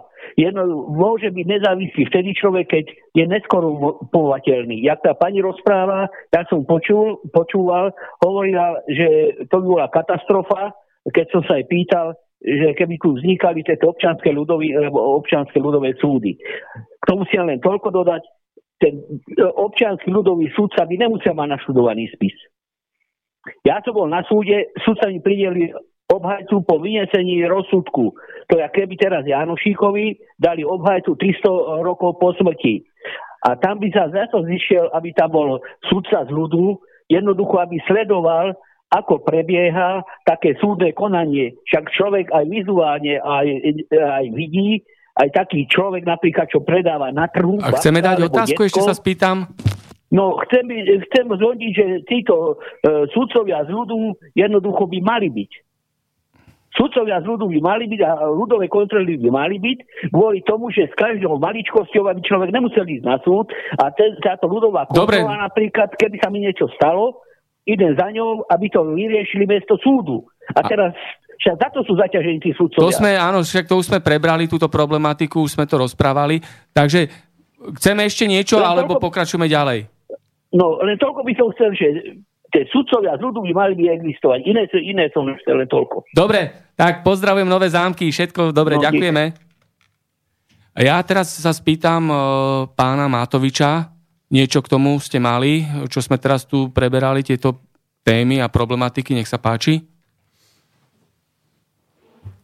Ja by som si dovolil k tomuto uviezť jednoznačne to, že pani Taleky mala s tými policajtami pravdu. Čo sa týka prokuratúry, treba ten systém, rozviazať ten systém, ten monok, tú monokraciu, každého prokurátora, prokurátora dať do pozície, nech je zodpovedný sám za seba a nie e, systém, že radový prokurátor bude mať nejaký názor, ale príde za ním okresný, alebo krajský, alebo generálny prokurátor. Sice dnes máme štvrtok, ale on povie e, nadriadený stupeň, že dneska je síce sobota a podľa mňa bude sobota a e, budeš to robiť tak, jak ti poviem ja, lebo ja som nadriadený, to je toto je, treba to rozviazať, e, čo sa týka zložiek špecializovaného súdnictva a úradu špeciálnej prokuratúry. Na to mám názor jednoznačný. Tieto zložky by mali byť zrušené. Moment. Presne. To sú, to sú stalinistické súdy, korumpovateľné, kde je 16 sudcov, lebo áno, 1300 nevedia skorumpovať, ale 16 ich skorumpujú, napríklad pán Lipšic. Je nesporne známe, že je kamarát s doktorom Hrubalom. Pán Lipšic je podľa môjho názoru z toho, čo vidím, v prípade, že zastupuje teda obvineného v veci vraždy Ernesta Valka. Na jednej strane obhajca obvineného a na druhej strane je to, ale to je, vážený, ne, dámy a pani, to strašná tragédia, že a na druhej strane je, je policajný informátor. On je, to je asi najhorší advokát, ktorý na Slovensku je, lebo jeho si zvoliť za advokáta, to som mal možnosť vidieť, nie raz, vstúpil Lipšic do pojednávacej miestnosti a už mal klient úspech o 80% vo veci dolu. Len preto, že on sa tam objavil, lebo on, keď bol minister, e, prenasledoval sudcov, trestal za názory, lebo neboli podľa neho. Moment. Uh, on ako minister nemohol sudcov trestať za názory, lebo máme súdnu radu. Myslím, e, cez disciplinárne návrhy. Uh, cez disciplinárne návrhy ani nie. On nie. Dával podnety? Nedával. Uh, k tomu Lipšicovi by som sa rada vyjadrila. V poslednom období v poslednom období, uh, keď sa prezentuje a keď prezentuje názory aj na súde, o, tak je podľa mňa kvalitný advokát. O, Lipšicov problém je niekde úplne inde. Spôsob, akým riadil ministerstvo vnútra, spôsob, akým riadil ministerstvo spravodlivosti. Máme tu aj ďalšieho hostia. Ďalší host prišiel do štúdia Bratislava. Poďte sa nám predstaviť a niečo o sebe povedať. Nech sa páči. Dobrý deň, prajem, volám sa Roman Bušo a som advokát.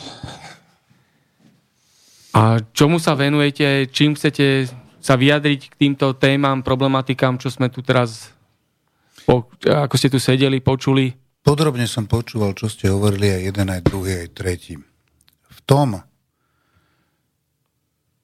čo bolo vyjadrené na tému prokuratúry, tak tá problematika je o mnoho, o mnoho širšia, ako by si človek uvedomoval.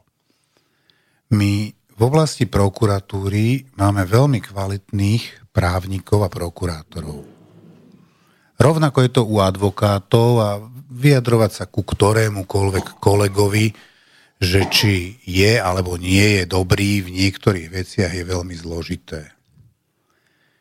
Myslím si, že najväčšiu prácu by v tomto smere mal urobiť parlament a legislatívci.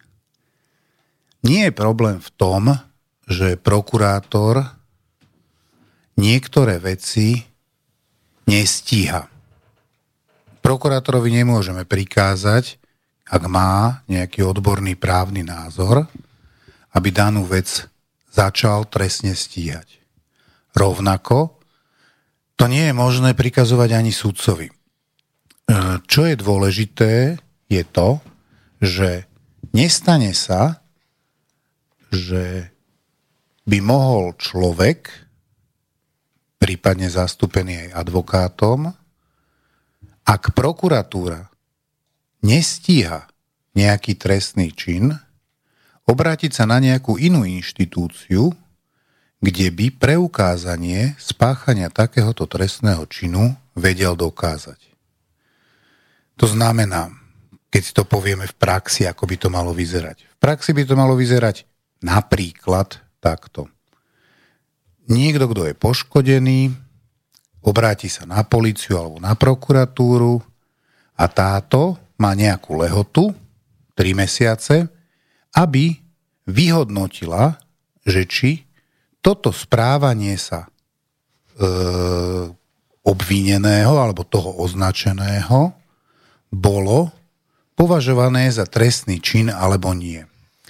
Rozhodne sa policia alebo prokurátor, že takéto správanie podľa jeho názoru nie je trestným činom alebo priestupkom alebo žiadnym iným spôsobom neporušil ten obvinený alebo mm, podozrivý e, trestný zákon. Vtedy by mala existovať možnosť, aby sa takýto poškodený človek obrátil na advokáta, lebo predsa len nie je to možné, aby každý sme podávali obžaloby na súd a advokát by pripravil kvalifikovaný návrh s tým, že by ten poškodený vedel popreukazovať spústu vecí, o ktorých by potom nezávislý súd vedel rozhodnúť. To je, čo sa týka prokuratúry. Iste by došlo k veľkému nárastu takýchto obžalôb, ale skúsme si to povedať tak veľmi jednoducho, no ktorá sekretárka, ktorá píše všetky tie návrhy a tie podvodné zmluvy, ktoré sa dejú, by toho svojho šéfa, aj keď s tým nesúhlasí, rada neobvinila. A to nemusí byť len jeho sekretárka, môže to byť ľudia, ktorí sú kdekoľvek inde, ktorí všetky tieto veci na Slovensku vidia a môžu sa do nekonečna odvolávať na to, že čo s tým spraviť. Keď ešte vznikne priestor, môžeme sa potom vrátiť k otázke stanoviska toho špeciálneho súdu, respektíve špecializovaného súdu. Dobre, e, ďakujem pekne, ešte reakcie. A pôjdeme ďalej, ja máme som, plnú schránku otázok. No. no, ja by som chcela reagovať. Vy viete veľmi dobre, že účastník trestného konania, najmä obvinený, v priebehu, e, v, trie, e, v priebehu trestného konania môže podávať iba sťažnosti. O ktorých rozhoduje do nemoty prokuratúra, pokiaľ vec ide na žalobu, prebieha súd. Takže domáhať sa nejakej škody alebo hoci aj zrušenia normálneho rozhodnutia v priebehu konania jednoducho to nejde. Pokiaľ, tak ako u mňa bolo 11 ročné konanie, respektíve trestná činnosť súdkyne, tak konanie bolo zastavené vtedy, keď sa všetkým, ktorí to konanie spustili, trestná činnosť premočala. No dobre, ešte... Takže aké sú šance občana? Musíte sa ozbrojiť trpezlivosťou a obetovať tomu 20 rokov života. Pán Oroš, nech sa páči. Tomu by som len toľko povedať, že to môže vysvetliť iba ja a chápať iba taký človek, ktorý naozaj bol toho svetkom, čo sa mňa dialo.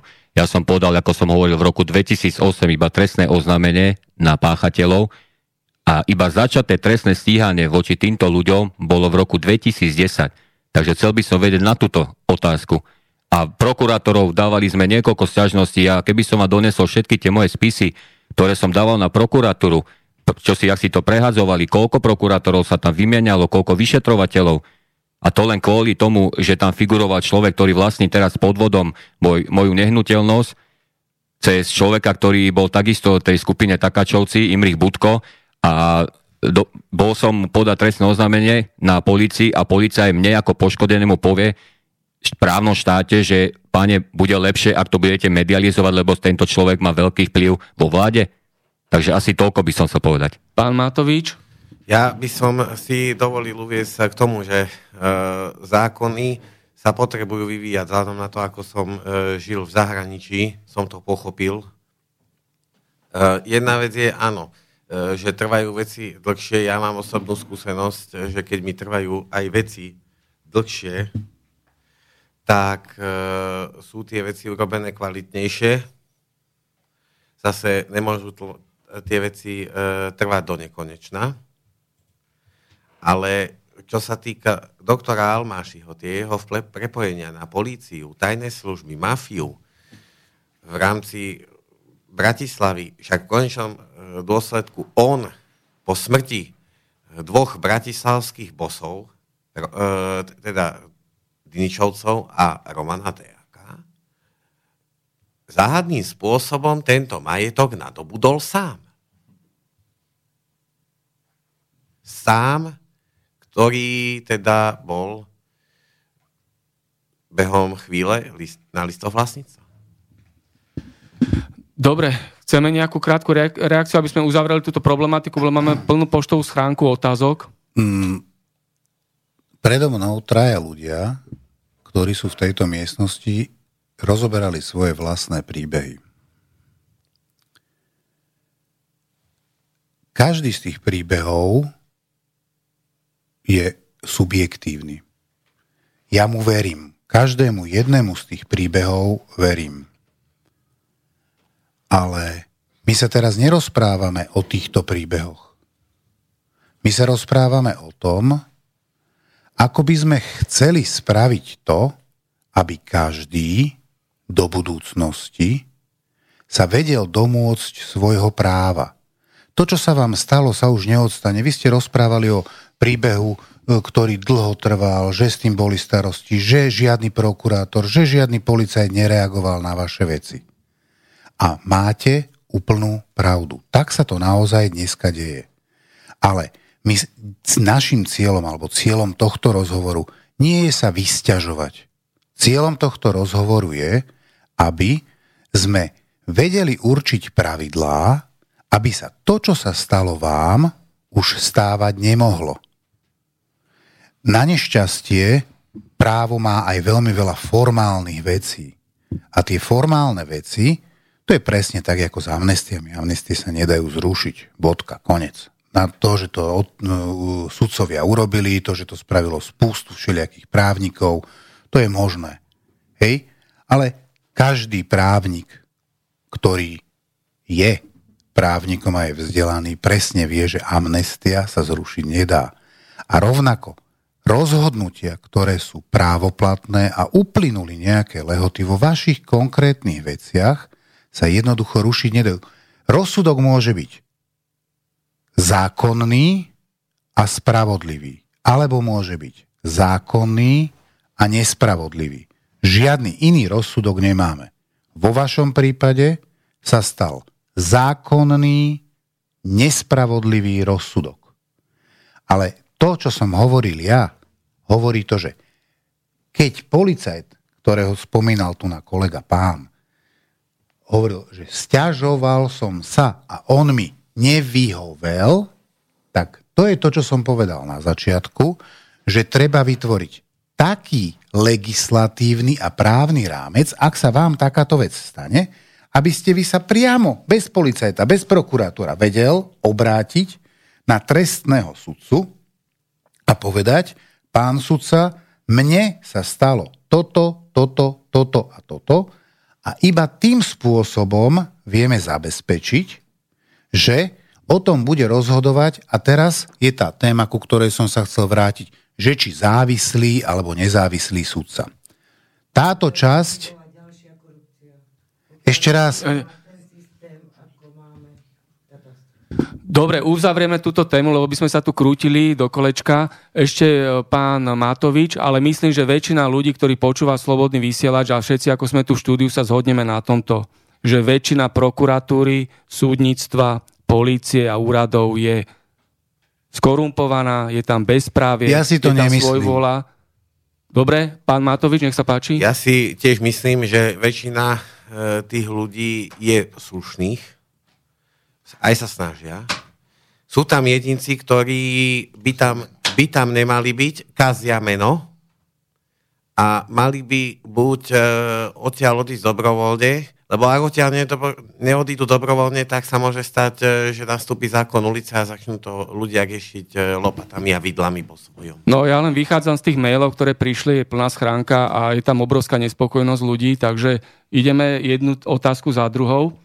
Vážený, je najvyšší čas koncovať s populistickou a mafiánskou vládou a tzv. opozíciou.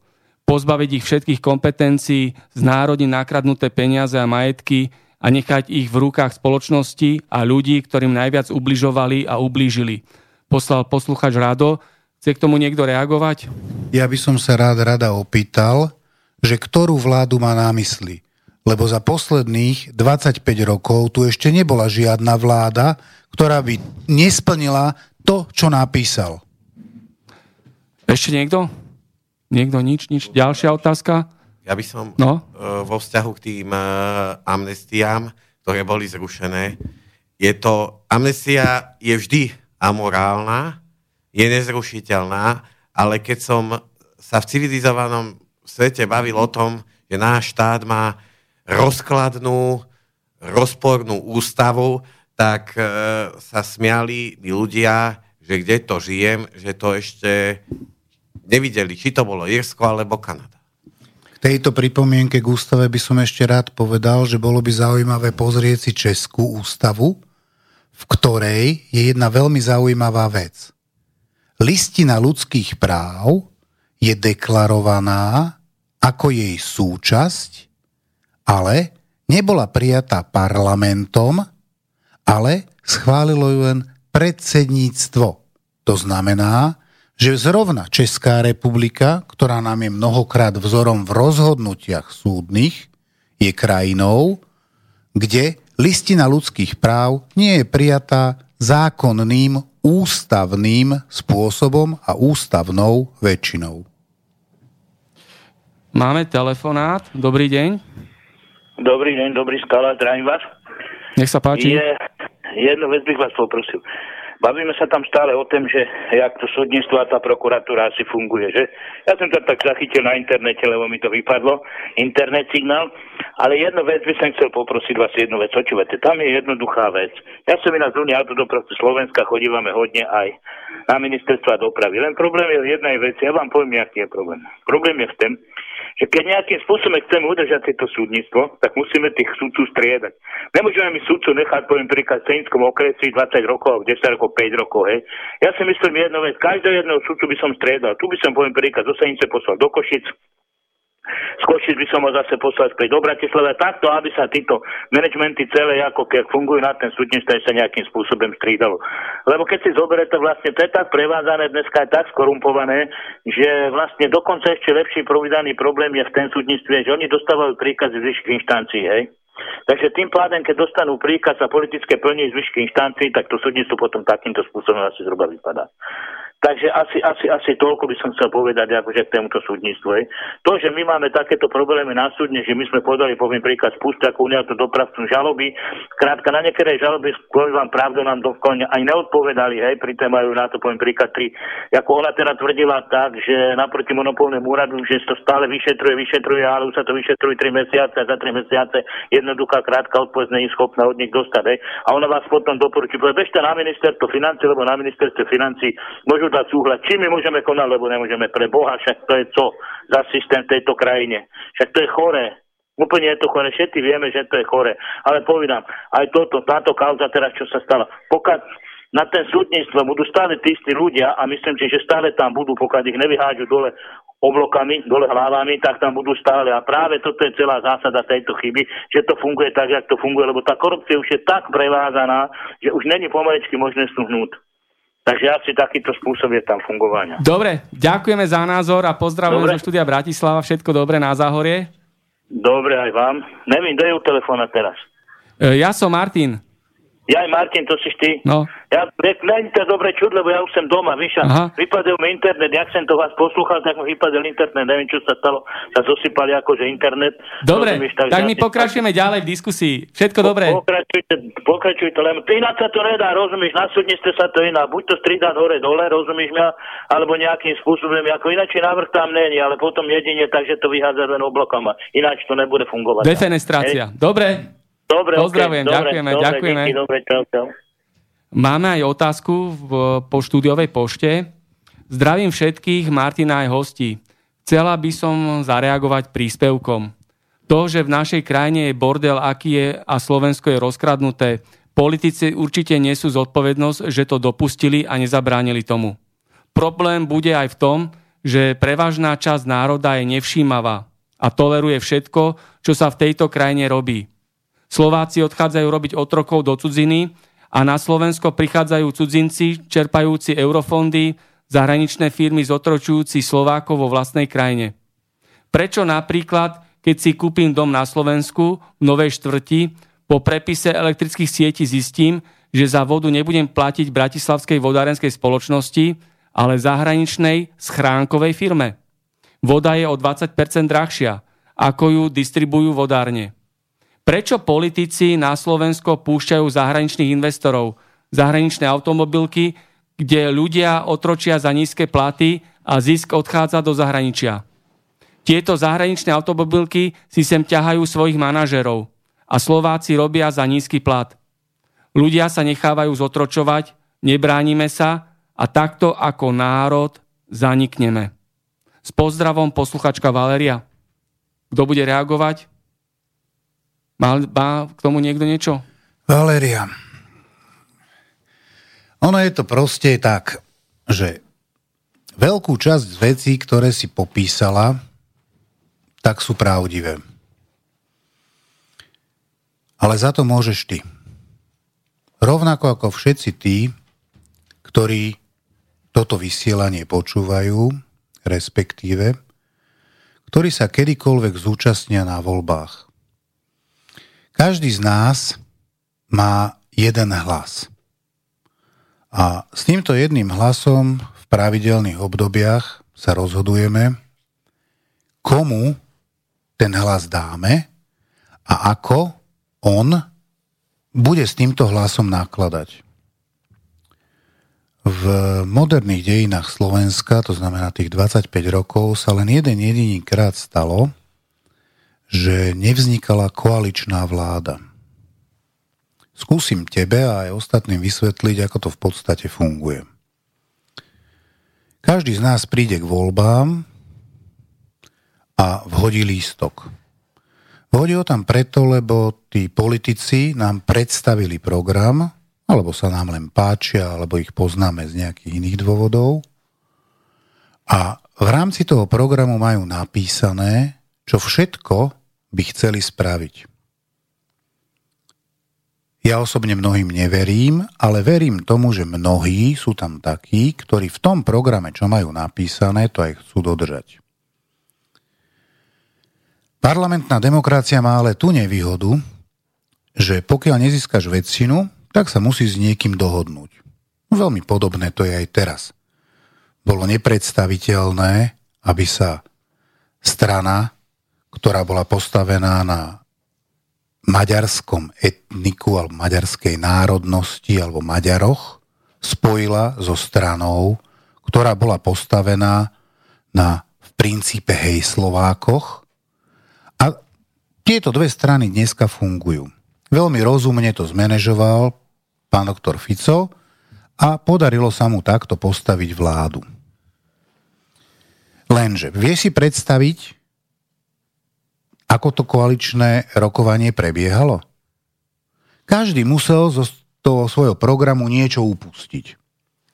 No a iste každý z vás čítal rozprávku o psíčkovi a máčičke. A presne takú tortu máme. Jeden tam hodil myšku, druhý tam hodil kostičku, tretí tam dal mliečko, no a to je presne to, ako sa tá krajina riadi. Ale ťažko to vytknúť ktorémukoľvek z nich lebo ináč sa to poskladať nedalo. A opačne, keď si predstavíme súčasnú opozíciu, koľko rôznych zvieratiek by varilo tú tortu, to ani neviem presne popísať, ako by tá torta vyzerala. Čiže všetko, čo si napísala a povedala je pravdou, ale chyba je u teba a u každého z nás. Pán Matovič, nech sa páči reakcia. Ja by... Krátka, lebo pokračujeme ďalej. Ja by som e, sa vyjadril k tomu, čo povedal pán doktor. E, je jediná e, iná možnosť, iná alternatíva k súčasnej vláde v, tomto volebnom období není, lebo to, čo tam je teraz, tá opozícia, tak to je, je, je to nejednotné, rozsypané a nepotrebujeme ešte, aby to bolo horšie. Poslucháč Igor poslal otázku. 80% ľudí nedôveruje, dôver, nedôveruje súdnictvu. Je to jedna banda a tá len dookola beha okolo Válova a nikoho k nemu nepustia. A to divadielko okolo toho tak, to je len pre národ. Lenže nepočítajú s tým, že sa národu začínajú otvárať oči. Chce niekto k tomu niečo povedať? Pán Matovič? E, k tomuto by som e, povedal to. E, sudcovia nekradli, ja si myslím, že kradnú politici, ktorí si robia zákony po svojom a súdnictvo dali do takého stavu, aby boli sami nestíhateľní, jednak prieťahy v konaniach. Nával veci na súdo, že sa e, malý počet, počet súdcov, ktorý sa pomaly navyšuje, aby sa to nestíhalo, aby sa veci premlčiavali, aby oni sami boli nestíhateľní. Ten názor, ktorý povedal kolega, je veľmi zaujímavý. Predstavte si, že napríklad len v oblasti rozvodov máme, ak sa nemýlim, dúfam, že sa nemýlim, 22 tisíc e, konaní. Keď si zoberieme normálneho sudcu, aby to aj normálne a spravodlivo posúdil, tak musí najprv vypočuť jednu stranu, potom musí vypočuť druhú stranu, potom tieto strany si navrhnú svetkov a na konci ich rozvedú. Skúste si to zrátať na hodiny, koľko tí sudcovia strávia nad tým, čo by vedel rozviesť ktorýkoľvek starosta. Veľmi podobne to majú spravené aj Maďari, kde povedali v svojom zákone, že ak sa manželia dohodnú a usporiadajú si vzťahy okolo detí a usporiadajú si vzťahy okolo majetku, nemusí to riešiť e, sudca. A má to aj svoju logiku. Manželstvo je zmluva, od ktorej sa dá odstúpiť a tak, ako ju niekto dokáže ratifikovať, certifikovať, tak ju dokáže niekto aj rozviesť. Druhá vec je, že ten starostovi nie treba polovicu veci hovoriť, lebo ten starosta veľmi dobre vie, ako to v tej dedine, ako to medzi tými manželmi a ako to s tými deťmi v skutočnosti je. Toto by nám prinieslo veľkú úsporu, čo sa týka času a sudcov. Potom máme ďalší problém. V rámci zaneprázdnenosti súdov, lebo o tých sa dneska rozprávame. Tí sudcovia majú mnohokrát 600 prípadov. Predstavte si, že má niekto len vymenovať 600 účastníkov konania, ktorých má. Každý ten spis má najmenej 10 strán. Predstavte si, že ten sudca to musí celé prečítať. E, aj v tomto príspevku, aj v tom predchádzajúcom príspevku stále hovoria poslucháči o tom, že sudcovia sú skorumpovaní. Určite aj takí sú a tých by bolo treba vyzauškovať a všetky tie pripomienky, ktoré kolegovia tu nádali, že ako by ich bolo dobre potrestať, e, sú správne, alebo proste potrestať niekoho, kto súdi nezákonne, nespravodlivo a nedrží tie váhy tej justície rovno, toho treba pokarhať. Ale nie je to tak. Tí sudcovia sú zaťažení a treba ich mať o mnoho viacej. Dobre, ešte pán Matovič, ale krátučko naozaj, ja lebo už som, máme posledných 5 minút. Čo sa týka e, justície samotnej, tak aj e, agenda obchodného registra napríklad je úplne na súde zbytočná. Presunúť pod okresné úrady, bezdetné manželstva, rozvod u notára, centralizovať e, niektoré agendy, aby neboli roztrieštené po rôznych súdoch, a samozrejme videokonferencia prostredníctvom elektronického občianského preukazu, aby, dajme tomu, aj ak je účastník zďaleka, aby na ten súd fyzicky nemusel ísť. Dobre, tak e, prečítam ďalšiu otázku, ktorú poslala posluchačka Miroslava. Dobrý deň, pozdravujem hosti aj moderátora Martina Bavolára a chcem sa spýtať, kedy sa ako národ zobudíme, keď je tu chudoba, sme otroci finančného systému, ktorý nás otročuje a zdiera a okráda. Kedy to zmeníme? Ďakujem. Chce niekto k tomu niečo? Ja navrhujem zajtra ráno o 8. Ja by som k tomu dodal iba to, že snažíme sa všetci o to, ale veľmi vo veľkej miere závisí aj od voličov. Čiže oni sú tí, ktorí môžu zmeniť a urobiť tú zmenu. Čiže nie je to len na tých politikov. Dobre, máme otázku od posluchačky Moniky. Milá, milá relácia, počúvam o tomto, bytová mafia je všade a je to do toho zapojená, zapojené veľa neslušných ľudí. Tu sa dovolať práva na súde vyžaduje nadľudské síly. K tomu niečo niekto? Uh, poviem sám. Mal som osobnú skúsenosť s doktorom Almášim, ktorý ma pripravil o 37 bytov behom jedného roka. Eh, podal som jednak náhradu škody, chce to síce čas ale, a trpezlivosť, tým, že verím, že to dobre dopadne, tak aj ten výsledok sa pomaly dostavuje.